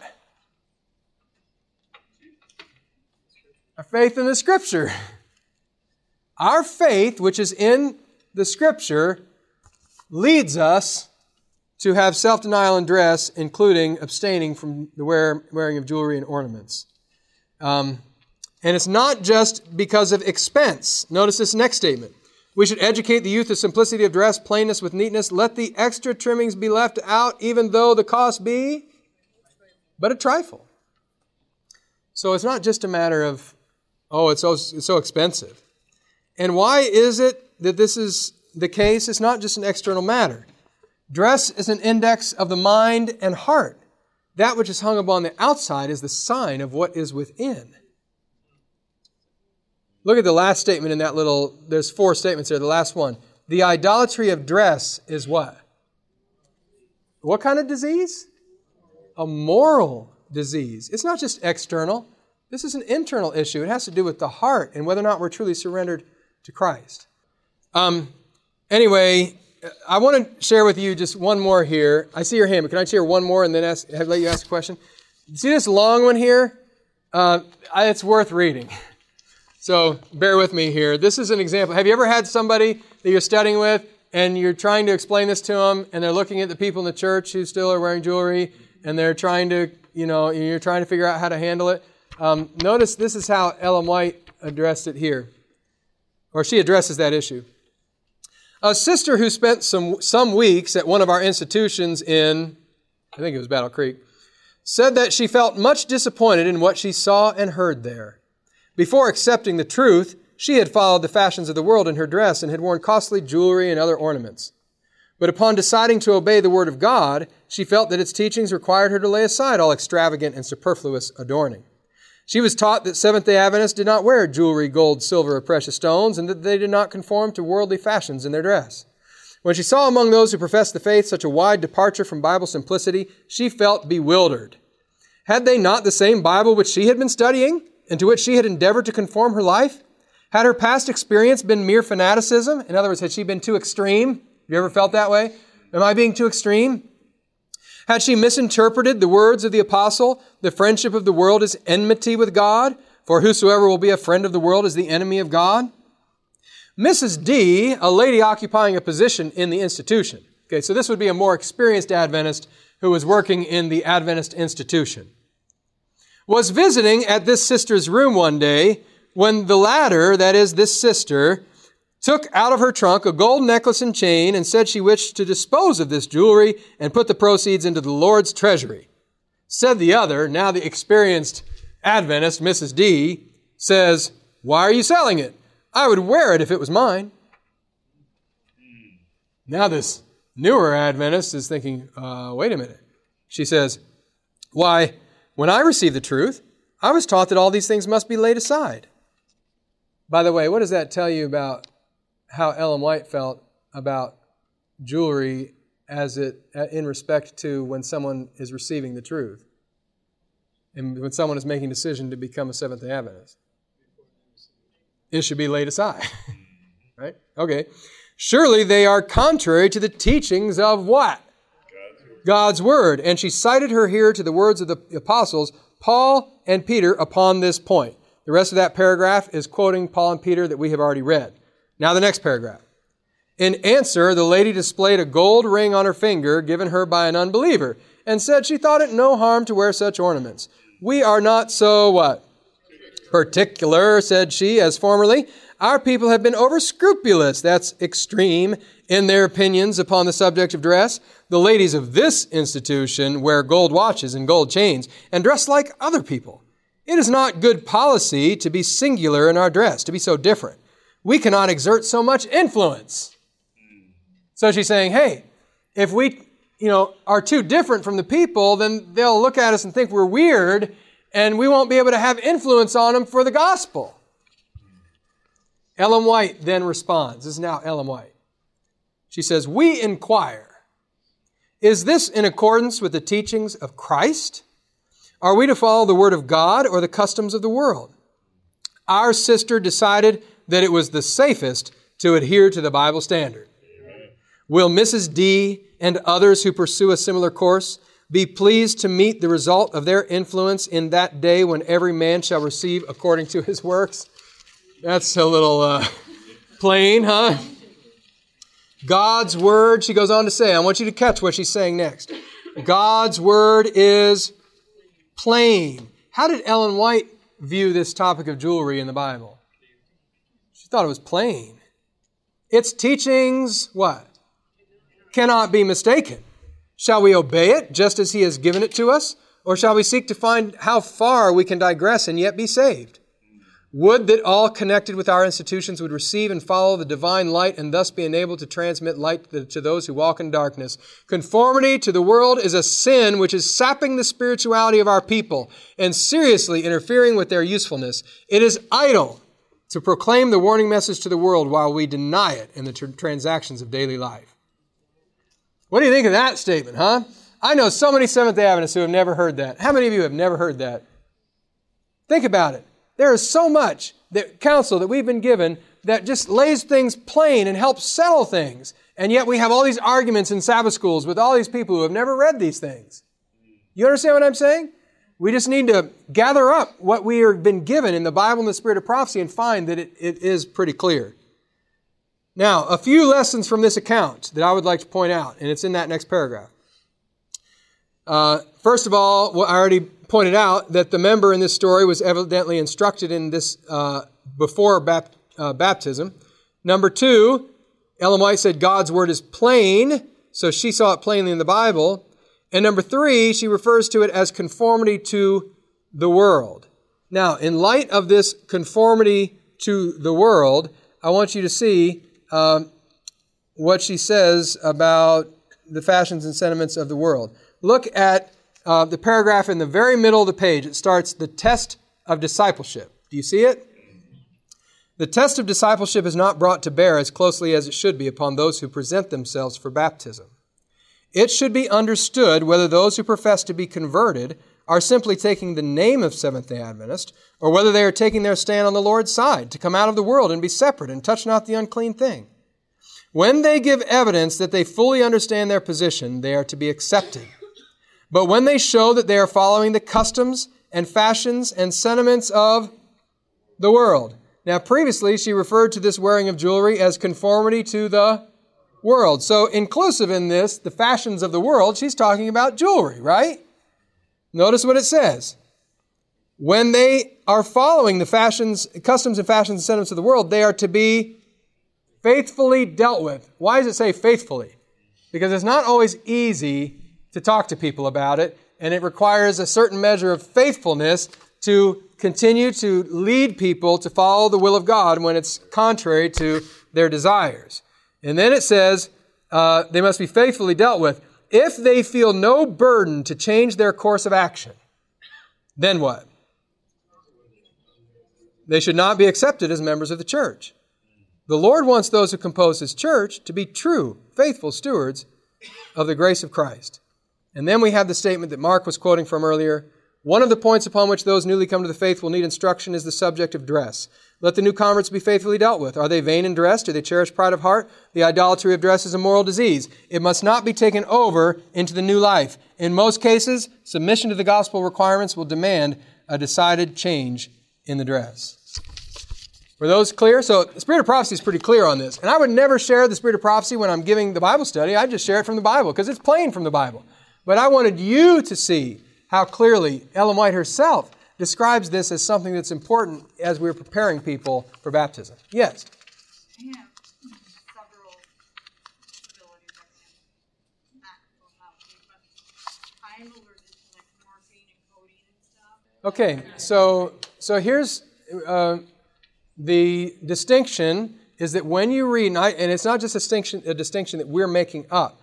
But in the passage, just like I could conclude that that braided hair was not talking about a simple braid that was not intended to be a um, ornamentation, I can also say that if you're wearing a necklace that's not ornamentation and it's got a medical purpose or a function, you know, I've had, uh, it's not often with necklaces, but sometimes there's some people who have um, information that's important if they fall or if they, you know, and that you know, is not worn for ornamentation, it's worn for safety.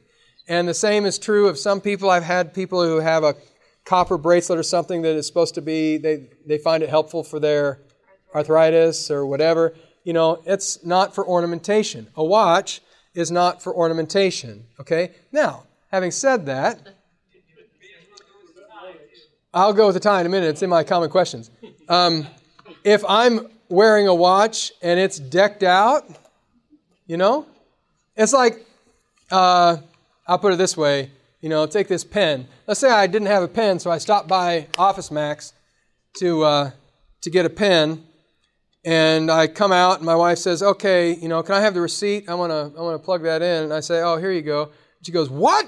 Two thousand dollars?" And I said, "Yeah, it's a nice pen, isn't it?" And I put it in. It's nice, shiny, nice little whatever. It ceases. The reason for me getting this pen ceases to be to write when I pay two thousand dollars for it.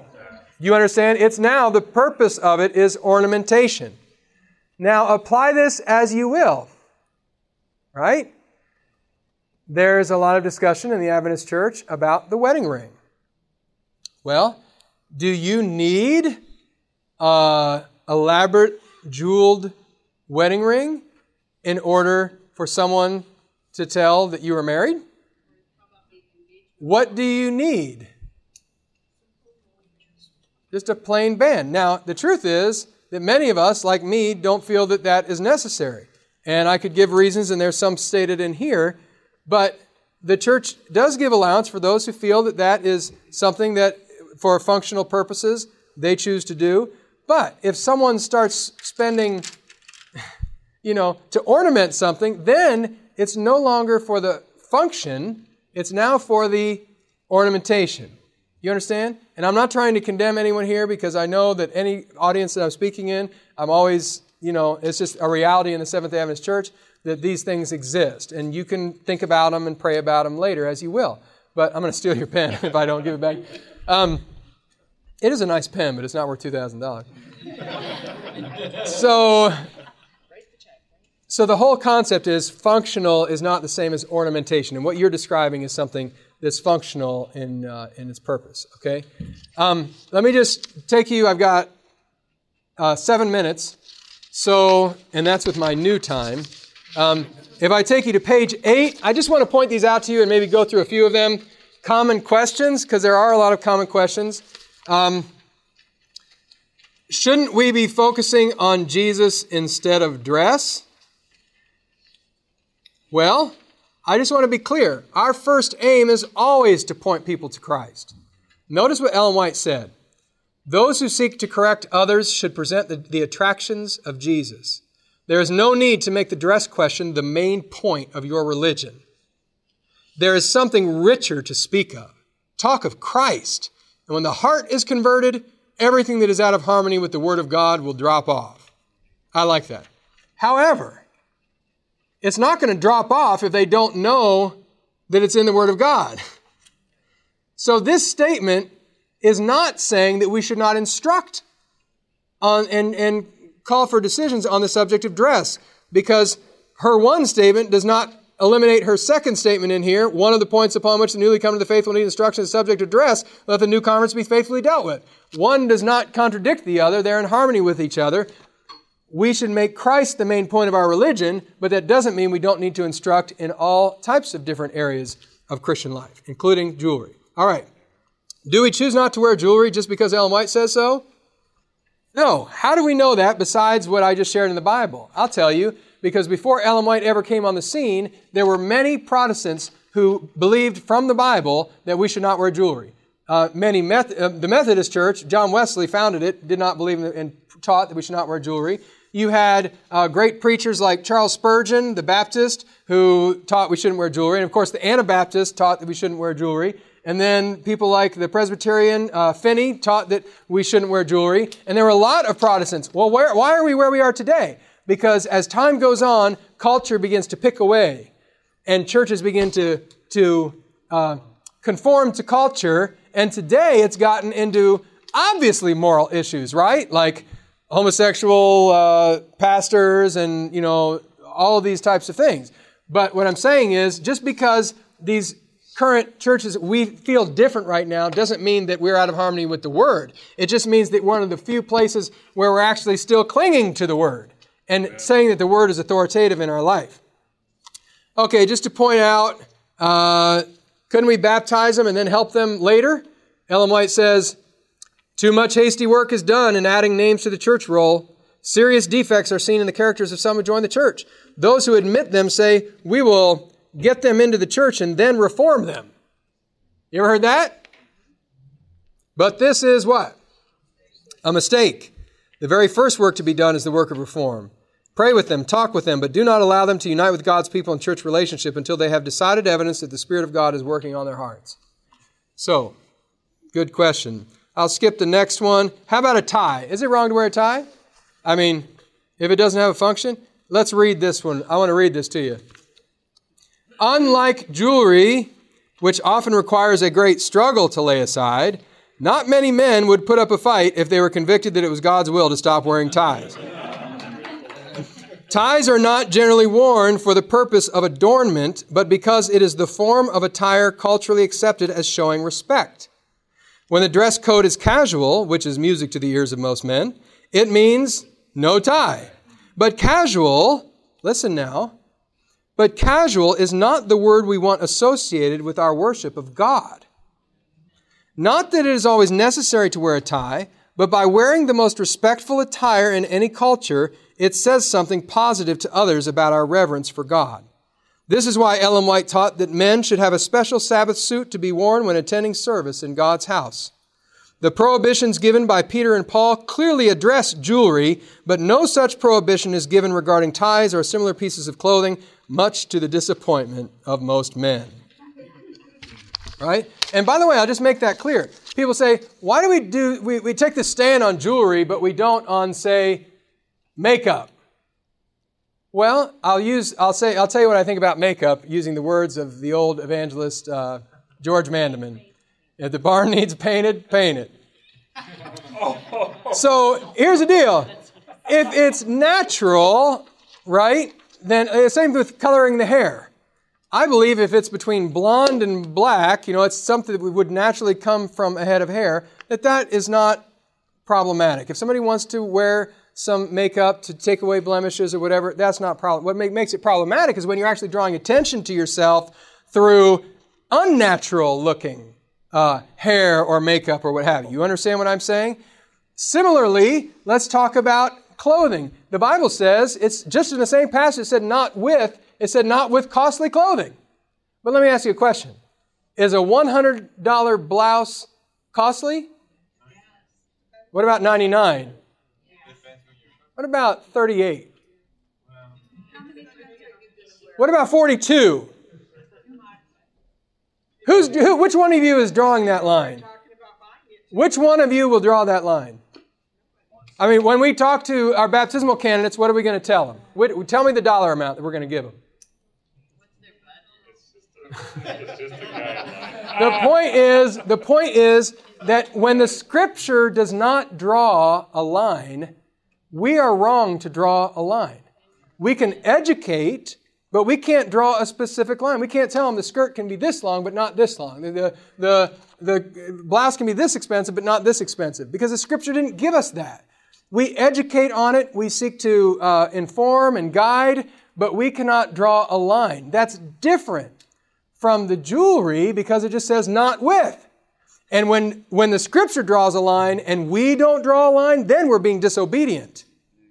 So you have to understand that this is the issue. When people say, well, you make a big issue of jewelry, but what about those expensive cars in the parking lot? Well, I have a problem if somebody gets too, spends too much money on those things. But the Bible does not give us a clear line on those things. So we educate, but we can't draw a line, or else we are taking a prerogative of God. And we can't do that. But we can on the areas where He's drawn a line, and that's why we do it. Does that make sense to you? I hope so, because I'm not going to say it again. Okay, so, and we have on here expensive houses and cars. That's a question on here, so if you want to read that later. Uh, and if you want to know why some people don't wear a wedding band like myself, this gives you some reason why. Uh, some do not wear a wedding band. And then the idea of the simple band versus the diamond ring, what's the difference between those? That's a, got a question on there too. And then finally, uh, in the end, it just gives the official church, the last church statement on jewelry from the North American Division, just for your reference. Yes, sir. Did I finish in time? Oh, look at that. Let's talk after class, shall we? Yes, no, that's okay. Thank you, everyone, for giving me extra time. Let's pray together. Father in heaven, thank you so much for these good people. They've been so gracious through these very sensitive topics. And I want to pray especially, Lord, that if I've said anything that could in any way be offensive, that you would help them to know that it's out of a heart of care and concern for them, for the truth, and for your cause, Lord. And I pray that you'll give us courage to be willing to share these truths when we share with others, because if it's in your word, it's important. So help us, Lord, in, in, in reaching others, to reach the heart, and we thank you in Jesus' name. Amen. This media was brought to you by Audioverse, a website dedicated to spreading God's Word through free sermon audio and much more. If you would like to know more about Audioverse, or if you would like to listen to more sermons, please visit www.audioverse.org.